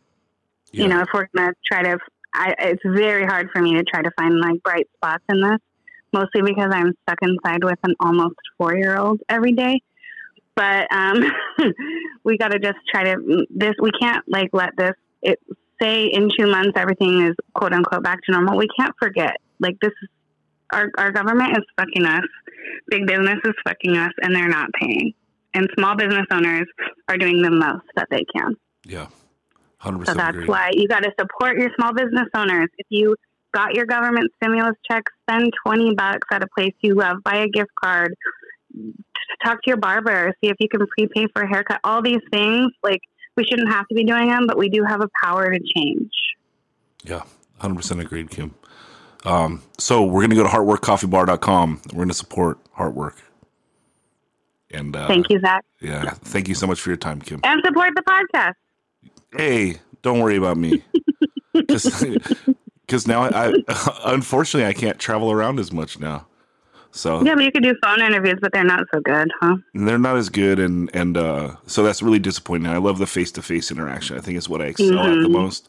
It's really Mhm. it's really hard to get your rhythm down with someone over the phone. Um, yeah, because you can't tell when someone's about to talk. Yeah, no, you don't no. see like the breath or whatever. Yeah, exactly. And and there's just a there's a little more. Well, I don't know. What's your opinion? Do you think in person is a little more honest because they're in person, or you think that on the phone, maybe someone not looking at you face to face is a little more willing to open up? Yeah, so I think there's there's totally two sides to that. To me, I can be I'm a very honest person, so it's easy for me either way, but I do think there's something about an in-person meeting where you can kind of get caught up in the fact that like, oh, we're just chatting. Right. You know, like we're just friends, we're shooting the shit or whatever. Mhm. And you have that body those body language cues to understand like, oh, this person's gonna talk or this person's not really feeling that answer or or maybe they have a different opinion than I do. But I do think there's something about the phone. At least And how old are you, Zach? I'm 40. Okay. So in our era, we I spent hours on the phone, Yeah. like as a kid, oh yeah. hours just talking. So there's something very special and like reminiscent about my youth that like talking on the phone is. I'm the kind of person that like I still like to talk on the phone. I'm old, Yeah. um, not as old as Rob, so that's okay. But um, E- Daniel's gonna love that. well, he's 47 years old. I mean, he looks like he's 27, which is rude, but a um, beautiful man. he is. And you know, all the rumors are true that he's just the nicest person in the world. Yep. I'm I'm married to him, and I can still say that. I mean, he pisses me off, but that's just marriage. Um, Yeah, his hairline No, pisses but- me off, but whatever. you know, you can't have everything. Okay, Zach. True. You can't have it all. True. But um, he, uh, but I love talking on the phone, and I think there's something really special about talking on the phone. I do think that, say, you're interviewing someone that's like in their 20s, it would be mm-hmm. different Yeah, because they didn't really grow up with how we would do it. sure. I mean, I'm only 36, so I'm a little younger than you, but I we would talk for hours. Yeah, for My sure. mom would like, I mean, I would take the corded phone into like the pantry and talk. so I think there's something really special about the phone. yeah, some people I don't know. What, Yeah, some people like if they can just settle in and find their comfortable spot, they can kind of yeah. like, do that the Yeah. late the late night zone out of being on the phone Yes. and Yes. yeah. So But I think if you're talking to younger kids, I don't know. I don't. I don't know. It's so weird right now too. Like, just you're the first like person outside of my family that I've talked to, so that was kind of awkward. like, oh, okay, there's another person in this world. Yeah. yeah, I'm out there. I'm uh Yeah, I'm isolating the best I can. So good. Are you working? uh no, we we had to shut down. So Um, yeah. Are you gonna pay? Well, I I'm a business owner. Oh, Um, oh, well, so then you're fucked just like the rest. it's, it's not it's not fun. We're we the you know the more service industry stuff is is what I worry about the most. I I just wanted to focus on basically you guys Sipz Pokez. Know, Rad. yeah, like stuff like that. That that like it would be a real travesty if we came out of this and they weren't around. yeah. So Well, thank you. yeah, thank you. I really appreciate your time, Kim. Of course, Zach. I hope we get to hang out um, sometime this year. Yeah, I hope so too. I I'm definitely m- missing people. So, Yeah. Are you? And I and I know that when you interviewed Rob, he said you were going to do a part two. Yeah, we got to do that too. Rob, hmm Yeah. So we got to go into the uh all the over my over my dead body stuff so he can uh, roast Daniel. Oh yeah, my favorite topic, That's my favorite topic too. the, the Daniel roasting. But if Daniel has a number of stories on Rob that he should share too, so it's a fair fight. well, he he did have that great one about Rob unknowingly heckling Ian MacKaye. Oh yeah, yeah, that's So- legendary. Next time you talk to Daniel, ask him about Swamp Thing. Okay, I will. It's my favorite story. Awesome. All right, Zach, take care. Okay. okay, thanks so much, Kim. Thank you so so so much. Of Thanks. course. Bye bye. Bye.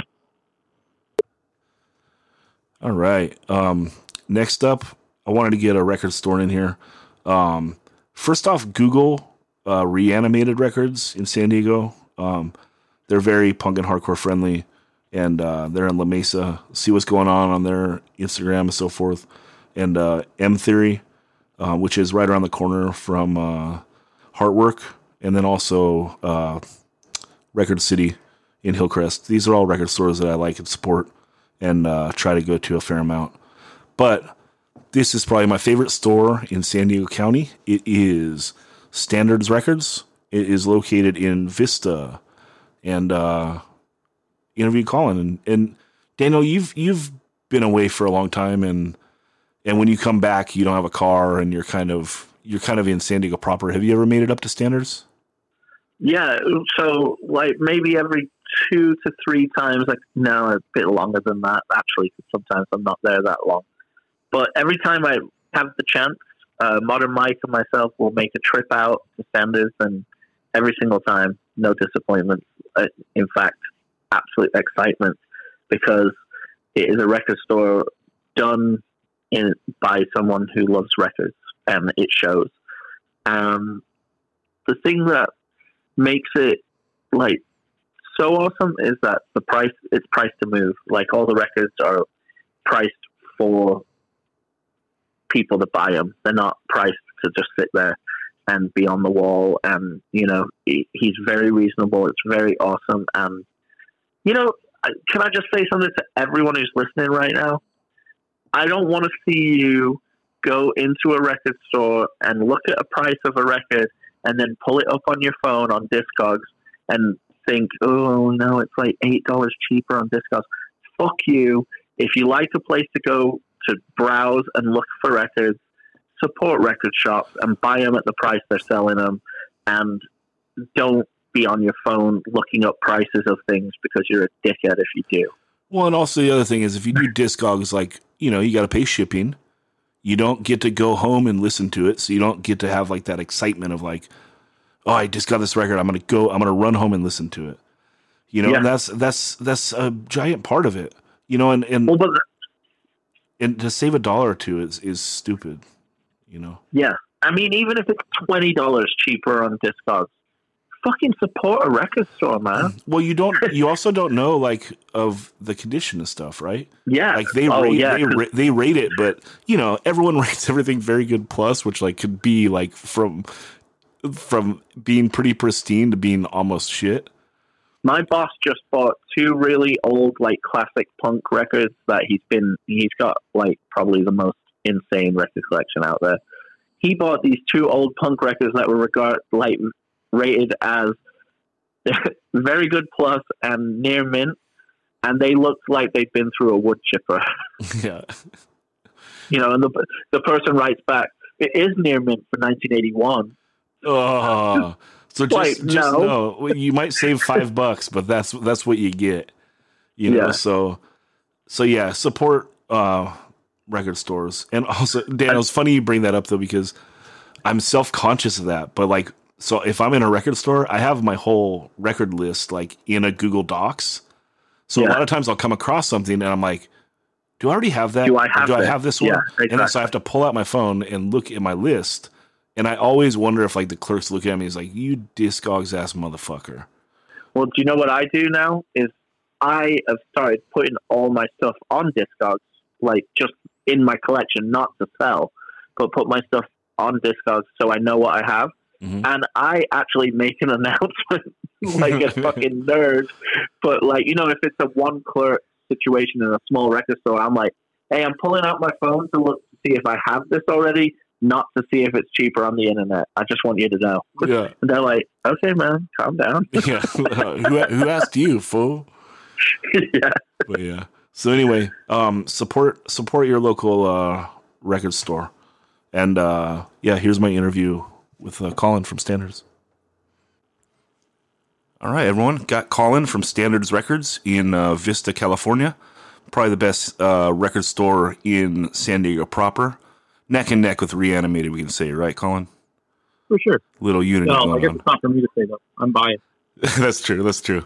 But uh, if you're closer to San Diego proper, you can go to Reanimated, and if you're in the Northern County, uh, Standards and Vista is awesome, and uh, it's somewhere that I try to to make the road trip up to. Not a road trip. It's 45 minutes. Um, you know, once a month or so. How often do I see you, Colin? Once every six weeks? Something like that. I don't know. I'm, I'm sure there's a cycle. Yeah, I, I love it. It's it's nice to take that little drive up and uh, you know see the water along the way up the five, and uh, then go shop for records, man. So it's it's nothing better to do on a Saturday afternoon. We are conveniently located in the middle of nowhere. So we have that. Yeah, the drive there's nice. The the last five minutes of the drive not the best, but uh, but yeah. So uh, Colin, what's the, what's the history of standards? How long have you guys been around? Uh, we started in 2012, and um, if my math serves me correct, That'll be it eight. being uh, 2020 now, that's eight years. Yeah, man, that's super impressive. And uh, and what what stands out about standards? What what type of music do you mostly sell? Um, it's a little bit of everything, honestly. I think it, it like the common, um, I think, accepted uh, idea is that it's like a punk store or something, which I don't really know what that even means, really. But I mean, I think ultimately we acknowledge hardcore and punk as existing, whereas I think a lot of stores would love it if you know, it just didn't, and they didn't have to bother with music like that.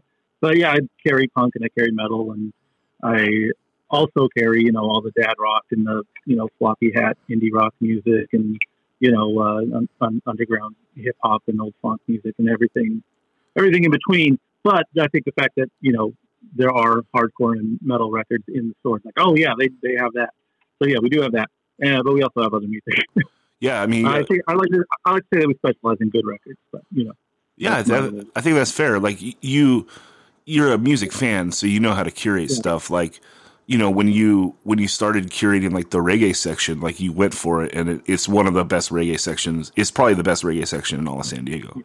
used to be it used to be better when um, my there was better reggae distributors open. One of my big distributors closed, and every store I talked to were all lamenting that there's not really a great place to get that. That it used to have a really interesting um, economy, I guess. E- even I would say more so than like you know punk music with like all the DIY ethics and like low price records. I think all that stuff has kind of been slowly trickling away, but like the reggae world was just like cheap, dirt cheap records. You could get some of the best, you know, rec- records in the genre for under fifteen dollars. You know, and that's like about wholesale price of what like a lot of major indies are charging right now.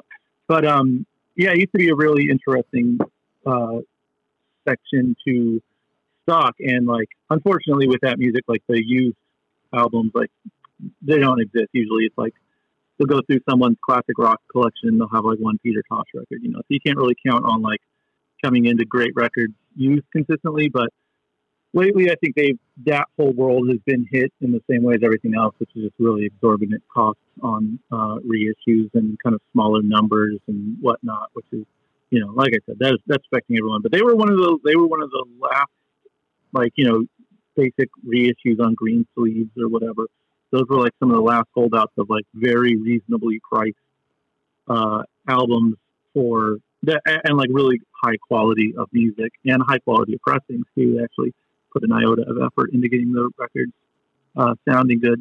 Whereas like you know your basic major label reissue would be you know thirty dollars and be sourced from a CD. But that's uh that, that's my side rant. Um, but yeah, uh, I, I'm trying over here. We're trying. Yeah, I, I just think it's a great rant, and it kind of sums up why standards is so good. It's like if there's a good ass genre of music, you're gonna figure out a way to curate it the best you can. Yeah, yeah, exactly. Okay, so I would hope. yeah, I'm vouching for it. Um, All right. So COVID comes, COVID 19 Uh-huh. and and um, you know it kind of crept up, but it definitely hit businesses pretty quickly. So yeah, how did it affect you? I mean, I guess I was like, I, and I don't know, I, I like I, I have not had someone not in the store uh, since we started. Like I don't, I want to kind of keep my sea legs up, so to speak, and um, like I have, I've been pretty much sticking to my regular schedule, working actually a lot more, and um, so I'm still in the shop as as much as I off, as I always have been, more so actually. Um, I had to cut Dylan's hours a little. I'm giving him some. He's the only other employee I got, and he's you know working um, half shift till like you know essentially no customers, but figuring out you know things to organize and help keep the shop up for when uh, everyone comes back. Uh, so yeah, I'm, I mean I'm fortunate enough to be in a position to where I'm not uh, you know I don't live with uh, old folks or you know have young children or anything anyone who's like in the in the danger zone. Uh, everyone I live with is grown, healthy people, so it's like uh, it's a nice position to be in, to where you know I don't. I guess there's a little bit of guilt, but you know I, I don't. I can go out and get some work done. The problem isn't so much the work; it's the compensation for the work because you know legally I am closed, and like I've had when I didn't look as closed, I've had like city people come by say, "Hey, be closed, you." And uh, there's like it's crazy. They they hand out a notice that has like you know, hey, you know, stay closed. If you're not closed, you could go to jail or we can give you a fine. And I mean, the city ordinance people in general, they just like the big dick, you know, so it's like, yeah, I'm sure people are going to go to, I'm sure if a fucking hair salon, you know, cuts Yeah. hair right now, they're, they're going to go to jail, right? Yeah. But I mean, and I don't know what this premise is. Like, oh, we're going to fine you. Like, okay, fine a business that has to stay closed for X amount of months. You know, like where's that money going to come from? You fucking anyway, Right. so yeah, I think there's there are so there are real like threats in terms of like, hey, actually don't be open. So it's been, but at the so in terms of the how the business model normally is, which is, hey, walk on in, see what we got, have a good time, whatever. Now it's like. I don't know. It's almost like a speakeasy kind of thing. If you're a regular enough, it's like, hey, let me come in and look today. It's like, all right, yeah, I got some records, whatever, you know. So there's like workarounds kind of, and that's sort of what's been getting me by. There's also like you know, listening. And here's the the other side of the equation. Like I could have you know just work overtime and have everything listed on Discogs tomorrow and make a bunch of sales and have a bunch of money. But then when the doors open, I don't have a store because all my stock has been sold to fucking people across the country or in a different part of the world. Right. So it's like I don't eh, eh, I don't want to sell too much online or shift too much into that, but I also can't, you know, be like, hey, come on in and let's fucking party like I normally can. So um, yeah, it's I, I don't know. I'm still trying to like like I said, keep in the routine. I don't want to just like get and, and obviously like there's no such thing as a routine right now. Everyone's kind of fucked. But um I, I'm still putting in still putting in hours, still putting in work, still able to not pay my employees as much as I would like to, but something, you know. And thankfully, like uh, yeah, people, I've been doing like Instagram live streams where we're hawking all the records that we're coming up on uh, over the week, and um, yeah, do you know shifting some stuff that's been sitting in the store for a while online, like tidying up, I guess you could say. So there's some income coming, but I, it's like legitimately like twice the work for about a tenth of the regular income. So like, I don't know. Like I said, I always you always have to be like, well, there's you know, there are places where you just can't. I mean, I, my my roommate uh, he, he cuts hair, you know, and he's like he's he's out, he's out. You know, there's no Yeah. workaround. Yeah, that, yeah, You know, yeah. and I mean, I guess there's whatever. Some I'm sure there's like some underground black market barber network. And actually, that's great. So this is a side note. You know, we can we, we, got we, we can edit this out if it doesn't fit in. But um, there's in Camp Pendleton up here.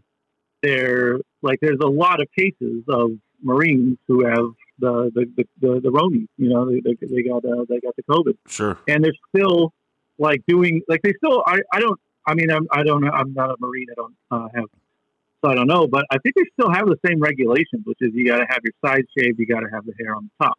So it's not like you can just you can't run around with a buzz cut it's like you know. So if you're so there's still like barber shopping being done in this place where everyone lives together and there's a lot of cases of this uh, plague coming through.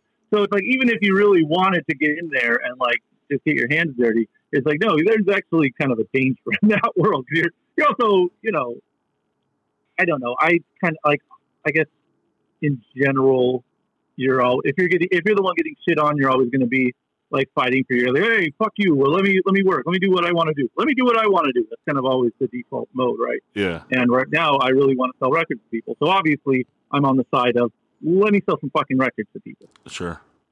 that being said, I think if you were to, you know, uh, I, I think having a, you know, what, however, however many people come in here a day, which isn't that many realistically. I think if I had sign spinners and fireworks and pool noodle guys, I don't think I'm bringing in as many people in a day as are in Trader Joe's right now. You know, it's a specialty fucking market.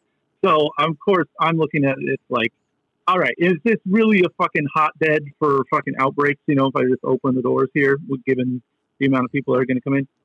You're a barber, you're a tattoo artist, if you're, you know, a beautician of some sort, you are really just on a person. You know, Yeah. that fucking sucks. And there's really, I don't know any workaround or, you know, you can't give a fucking haircut over uh, Instagram or anything like that. So thankfully, like I said, it's very nice to be able to do mail order and, you know, have set records aside for people for local pickup and things of that nature.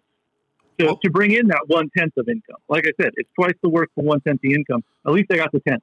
You know, there's at least that. That's kind of that's nice to some extent, but it's not sustainable by any fucking means. Like, give me, it's not. We're not in dire straits over here. You know, like I can tough it out for a while longer, but like, ah, this whole. But I'm in such a specialty area, and my business model is so unique in the sense that, like, you know, I'm not selling milk. Nothing's going expired. You know, I don't have a bunch of equipment I'm leasing out that I have to make payments on. You know, like what's in here is what's in here, and I can sell it in other ways.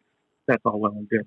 But like, I don't know what the fuck the idea is with every with a lot of other businesses where it's like, yeah, shut down for fucking two months, like, and then what? you know? Right, right. Yeah. No, I know it's terrifying.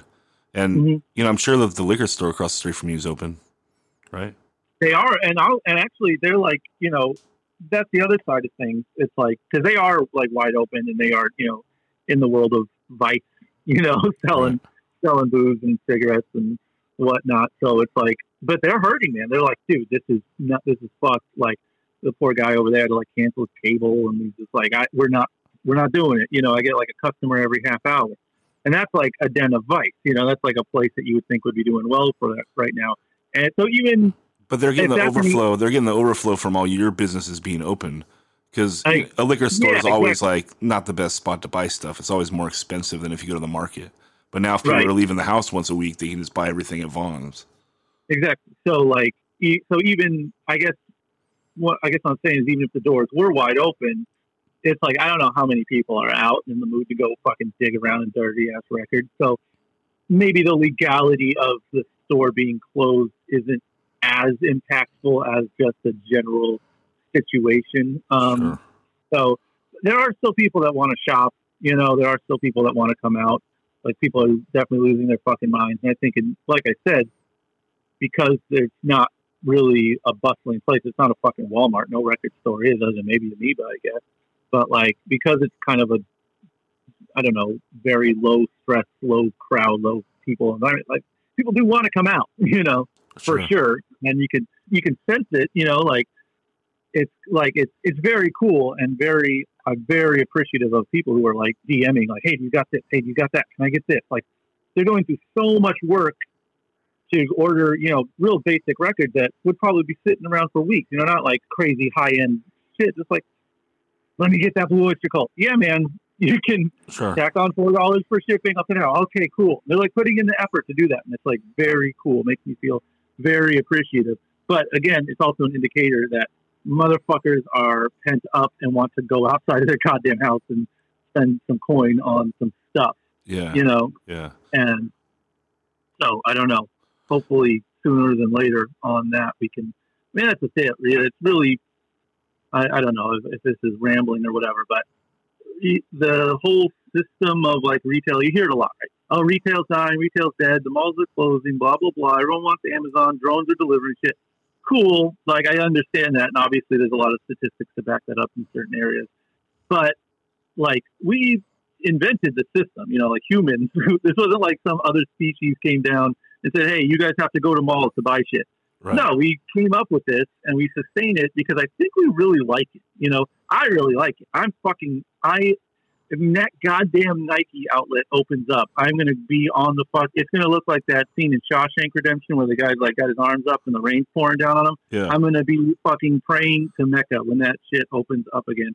'Cause I'm so goddamn desperate. Just go in and look at shit. Yeah. I just like looking at shit in stores. Fucking sue me, you know.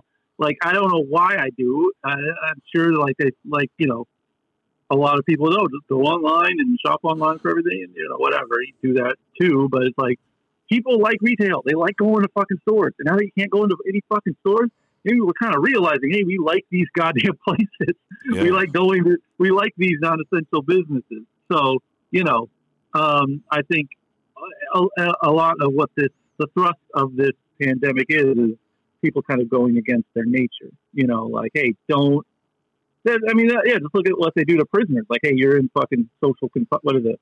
I, uh, solitary, right? Right. You go crazy. And now we're all in fucking solitary. Like, it's the Yeah, worst. But yeah. it's like it's against And they're like, oh no, I, toss me out in a general population where uh, there's a 99% more chance I'll get stabbed. I'd rather be there than alone.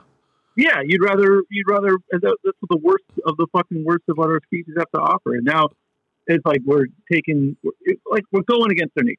Not going sorry, like whatever you could want to say about retail. Like I said, the fact that it exists is kind of proof that people like it. And if we're telling people not to do things that they like to do, particularly when it's something as harmless as you know going to the fucking mall, you know, not it's not you know you get into like doing you know hard drugs and prostitution and stuff. Eh, it's kind of a gray area. Maybe maybe there does need to be some uh, push against that. You can understand it. But like going to the fucking mall, like we're kind of in agreement. Like, sorry, there's a segment of the population that really likes it, and I think asking that segment to just stay cooped up and fucking play Animal Crossing, it's just where they're they're gonna snap. We're losing our fucking minds. You could, Well, I think you could do it for a while. that's why that's why you hope that you know California's done a pretty good job of buckling down. We got to hope that we can pull out of this quicker than other people that aren't taking it seriously. Yeah. You And know? that's the other thing is it's like you know, just any any law that sweeps across of California is kind of crazy because it's like San Francisco is not Fresno, is not downtown LA, is not Bakersfield. Like every like these are very very very different cities and urban settings, and putting the same restrictions on you know Visalia or Victorville, which are like kind of rural areas, or like you know sub whatever you want to call that gross like suburban sprawl kind of area. Putting the same regulations on that as you do in downtown Los Angeles, which is just a condensed, dense packing of life, or in San Francisco when it's like dense life packed vertically. Like, sorry, Fallbrook doesn't need to be under the same regulations in terms of you know the spreading of plague as sure, the but- Mission District in San Francisco. But but there's so You much know. there's so much movement.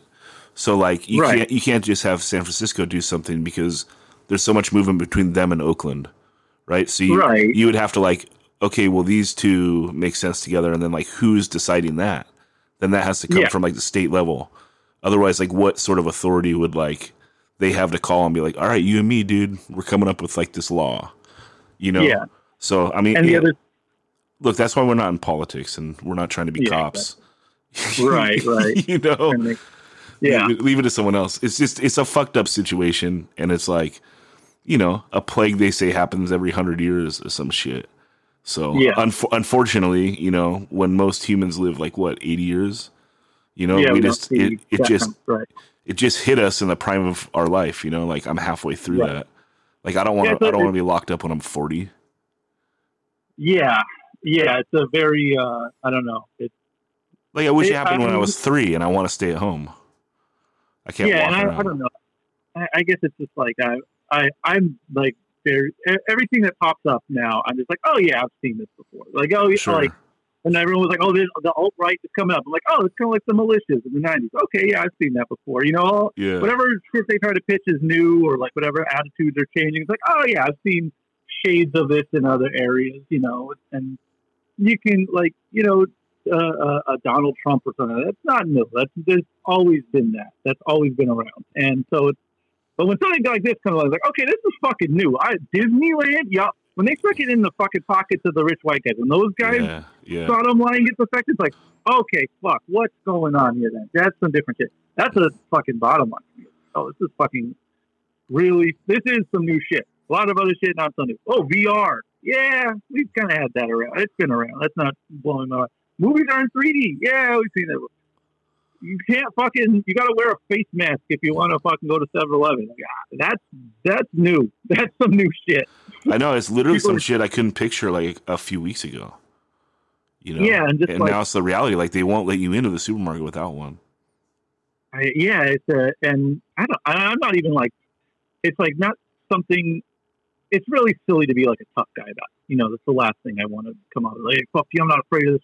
I mean, I'm not really afraid of the virus. I don't, but whatever. It's, uh, I'm not. It's not like, it's not like, oh, I did more push-ups than you, so now I'm not, you know, immune to this virus. No, you're just, I don't have any of those conditions. I'm not in the, you know, target demographic that has the problems or anything like that. And if I was, my attitude would be very different, of course. So, like, you know, I don't want to come off as like, I don't know, yeah, this is fucking it's all a hoax or whatever. It's like I get it. Take the precaution. I wear the fucking mask. I do that. You want to be a member of polite society and everything like that. But it's like, yeah, there's, there's a fucking pivot I've seen. I don't know. It's Yeah. a bit, it's a bit much. Well, I want to get back Uh, to buying punk and hardcore records, dude. Yeah, So- yeah, it would it would be nice. Um, I guess yeah. I, I, I, again, the, one of the challenges of this whole thing is kind of finding that balance between because my stuff has never really been online, so I'd love to be like, yeah, go to my website and just order all the records that are available there because there's nothing like my inventory is nowhere to be seen. Um, but uh, yeah, if you, anyone wants to like support the shop in the downtime. It's all kind of all we got right now uh, is like social media shit. So if you want to smash the follow at the Instagram Standards Record Store, um, like I said, kind of hit put some stock that we get like on there, and I'm you know got nothing to do right now but bounce around and be like, yeah, I'll go get that for you. We can do mail order, you can do a little pickup, whatever is clever. Um, but yeah, the Instagram is pretty much how I've been doing um, whatever version of business. Uh, yeah, and you do like the you'll do like a virtual flip through, right? So you can kind of feel like you're flipping through records. Right, right. Yeah. And it's like, it, so one, and like, all right, so one challenge that I wouldn't have anticipated is just how difficult it's been to find, like, to get records in. Normally, it's really easy to put up stuff on social media. It's like, hey, I got a, just bought a big bunch of XYZ kind of records. Here's what I got right now. Come on in and check it out. And that's kind of usually how I handle social media stuff. Where at, but the the big collections and stuff are that's not coming in right now, which is kind of odd. I would have thought it'd be the other way around. I thought people would be, you know, having their bills and not being out of work and selling the records. That's usually how it works in hard times. But this is, I think, because this is so something else. It's almost like a hoarder mentality that's clicking in. You know, so people aren't really giving up their records. Thus, I don't really have a whole lot of stuff to put up. So that's what's kind of um, like, that's what's a bummer to me. I, I hate being like, "Hey guys, check it out! I got a fucking uh, Paul McCartney record." Like, yeah, that's cool. I know, Yeah, I know yeah. what's cool shit to put on, what's cool shit to put on Instagram and what isn't. And lately, I just haven't had a whole lot of cool shit to put on there. So we're we're trying some things. I've been bringing in some records from my personal stash just to kind of spice things up a little bit. So um, Dude, Yeah, I you, think you can uh, you can finally sell that uh, Fury of Five record that I sold you 13, 14 years ago. well, That's, that, that's signed that's by James is mean. That's gotta stay. That's gotta stay in the collection. You can't give that. you got to hold on to your grails. I did. uh, I think I forgot who I, I. I did come. I did come. Was like going through for like, ah, what, what, what was? I did have the One Life Crew, Crime Ridden Society. I still have that one on green. That goes for like a shitload of money now.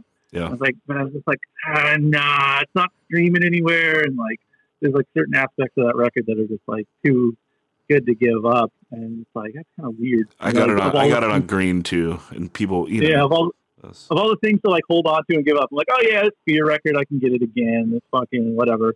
Some death metal record, I could just buy it again on Discogs, whatever. It's like, oh, this this One Life Crew. That's gotta gotta hold on to that guy.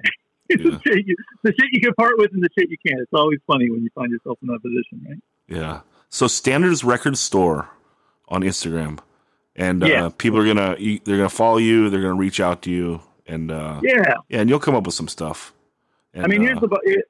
I think the bottom line for me, like you know, whatever sales I make or whatever sales I make, obviously that's appreciated. But here's the thing, and this is something that I was actually talking to a tattoo artist friend who's obviously out of work right now. He's like, people have short fucking memories. People have short fucking attention spans, and once you lose them, they're lost. And all we're doing right, any, any business when society is functioning, is like get their attention. Uh, it's the fucking corniest shit in the world, but build your brand. You know, like sure. the actual fucking dollar I get from you is not important, but the fact that you know of me and that you know of me as a place of, you know, good with a good reputation, that matters great. So it's like, even if it's not like financially, like, like I said, I don't have a whole lot coming in, so I know I understand that I don't have a whole lot of inventory to be sold, but just like, let me stay on people's minds. When shit gets opened up, I want to be hit the ground running. You know, that's the that's that's the goal for me. I don't want to be like fuck, I've been, you know, playing fucking Nintendo for, for, for two months. I don't know what I'm doing anymore. Like, no, I want to be a well-oiled machine. I want to be on people's minds. And that's, uh, that's what I can hope for out of all this is that, uh, yeah, that we're just, we're still in, uh, we're still, we're still in game zones. You know, we're still at our fight and weight, so to speak. So yeah, just, uh, just, uh, uh, uh, don't you forget about me, you know, that kind of, that, that kind of situation. That's, that's, that's, uh, what's on my mind. So yeah, please everyone, uh, smash that follow hit that notification bell. I don't know if there's a notification bell on Instagram. I'm just talking shit at this point. Uh, but yeah, that's uh, that's probably the best way to go. Yeah, man. It's gonna be one of my first trips when this thing opens up. I can't wait to get I back it. there. Uh, hopefully, I won't be here. Hopefully, I'll be at the fucking outlets and at the mall. Oh, That's right. That's right. But, uh, but. I got no problem buying records from your buddy. yeah, that's the goal. So, uh, yeah, man. All right, Colin. Well, thanks so much for your time. Yeah, yeah. Thanks for having me on. I appreciate it. All right, you have a great day. Take it easy. All right, um, Daniel. Thanks for helping me out with this one. I really appreciate it. And, No uh, problem. One thing I got to say about standards, real quick, that I forgot to say as we were leading to talk about it. If you see that they have something good and they post it on their uh, Instagram, go get it right away because they're thirsty around there or hungry around there. I can't remember what he said, but I hit him up like, "Hey, do you still have that record?" Like, and it was like 20 minutes after he posted. it, He goes, "Nah, man, they're hungry around here."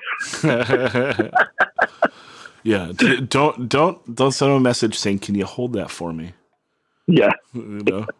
But uh, but yeah, I think that uh, I've enjoyed doing this pod, and uh, I learned something about all these businesses, and just talking to the the owners behind them made me like them and want to support them even more.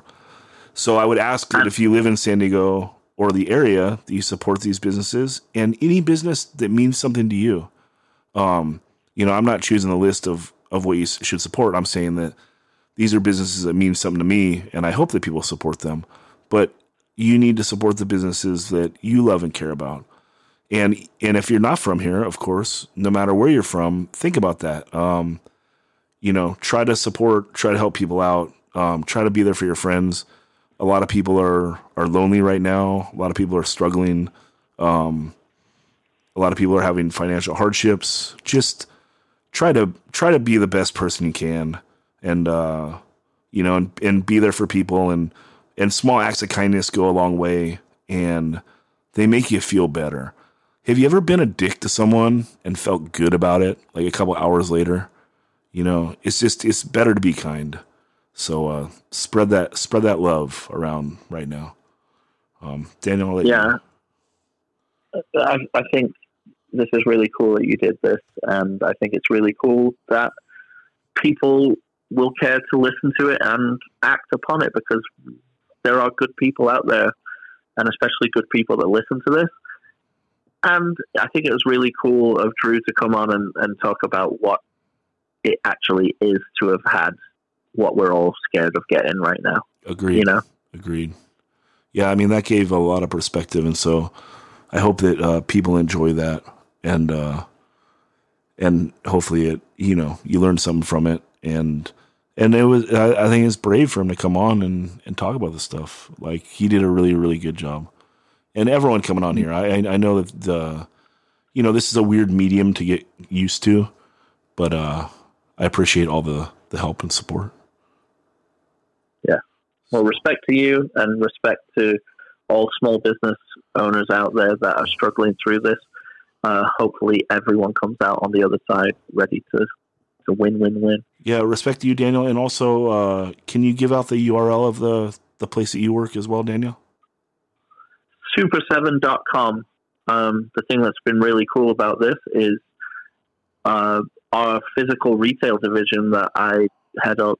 Um, we have some hourly employees and stuff, and they've completely been displaced to not be able to work. But the great thing is, we're owned by a punk guy named Brian, and he is paying everybody's what they would normally get on an hourly uh, check each paycheck, even though they're not able to work. And I, I'm very proud to be associated with this company. Cool. All right, guys. Uh, thank you for listening, and we will talk to you soon. Take it out, Daniel. I don't want to catch you on a fucking phone in a record store or you're fucking dead. Dead.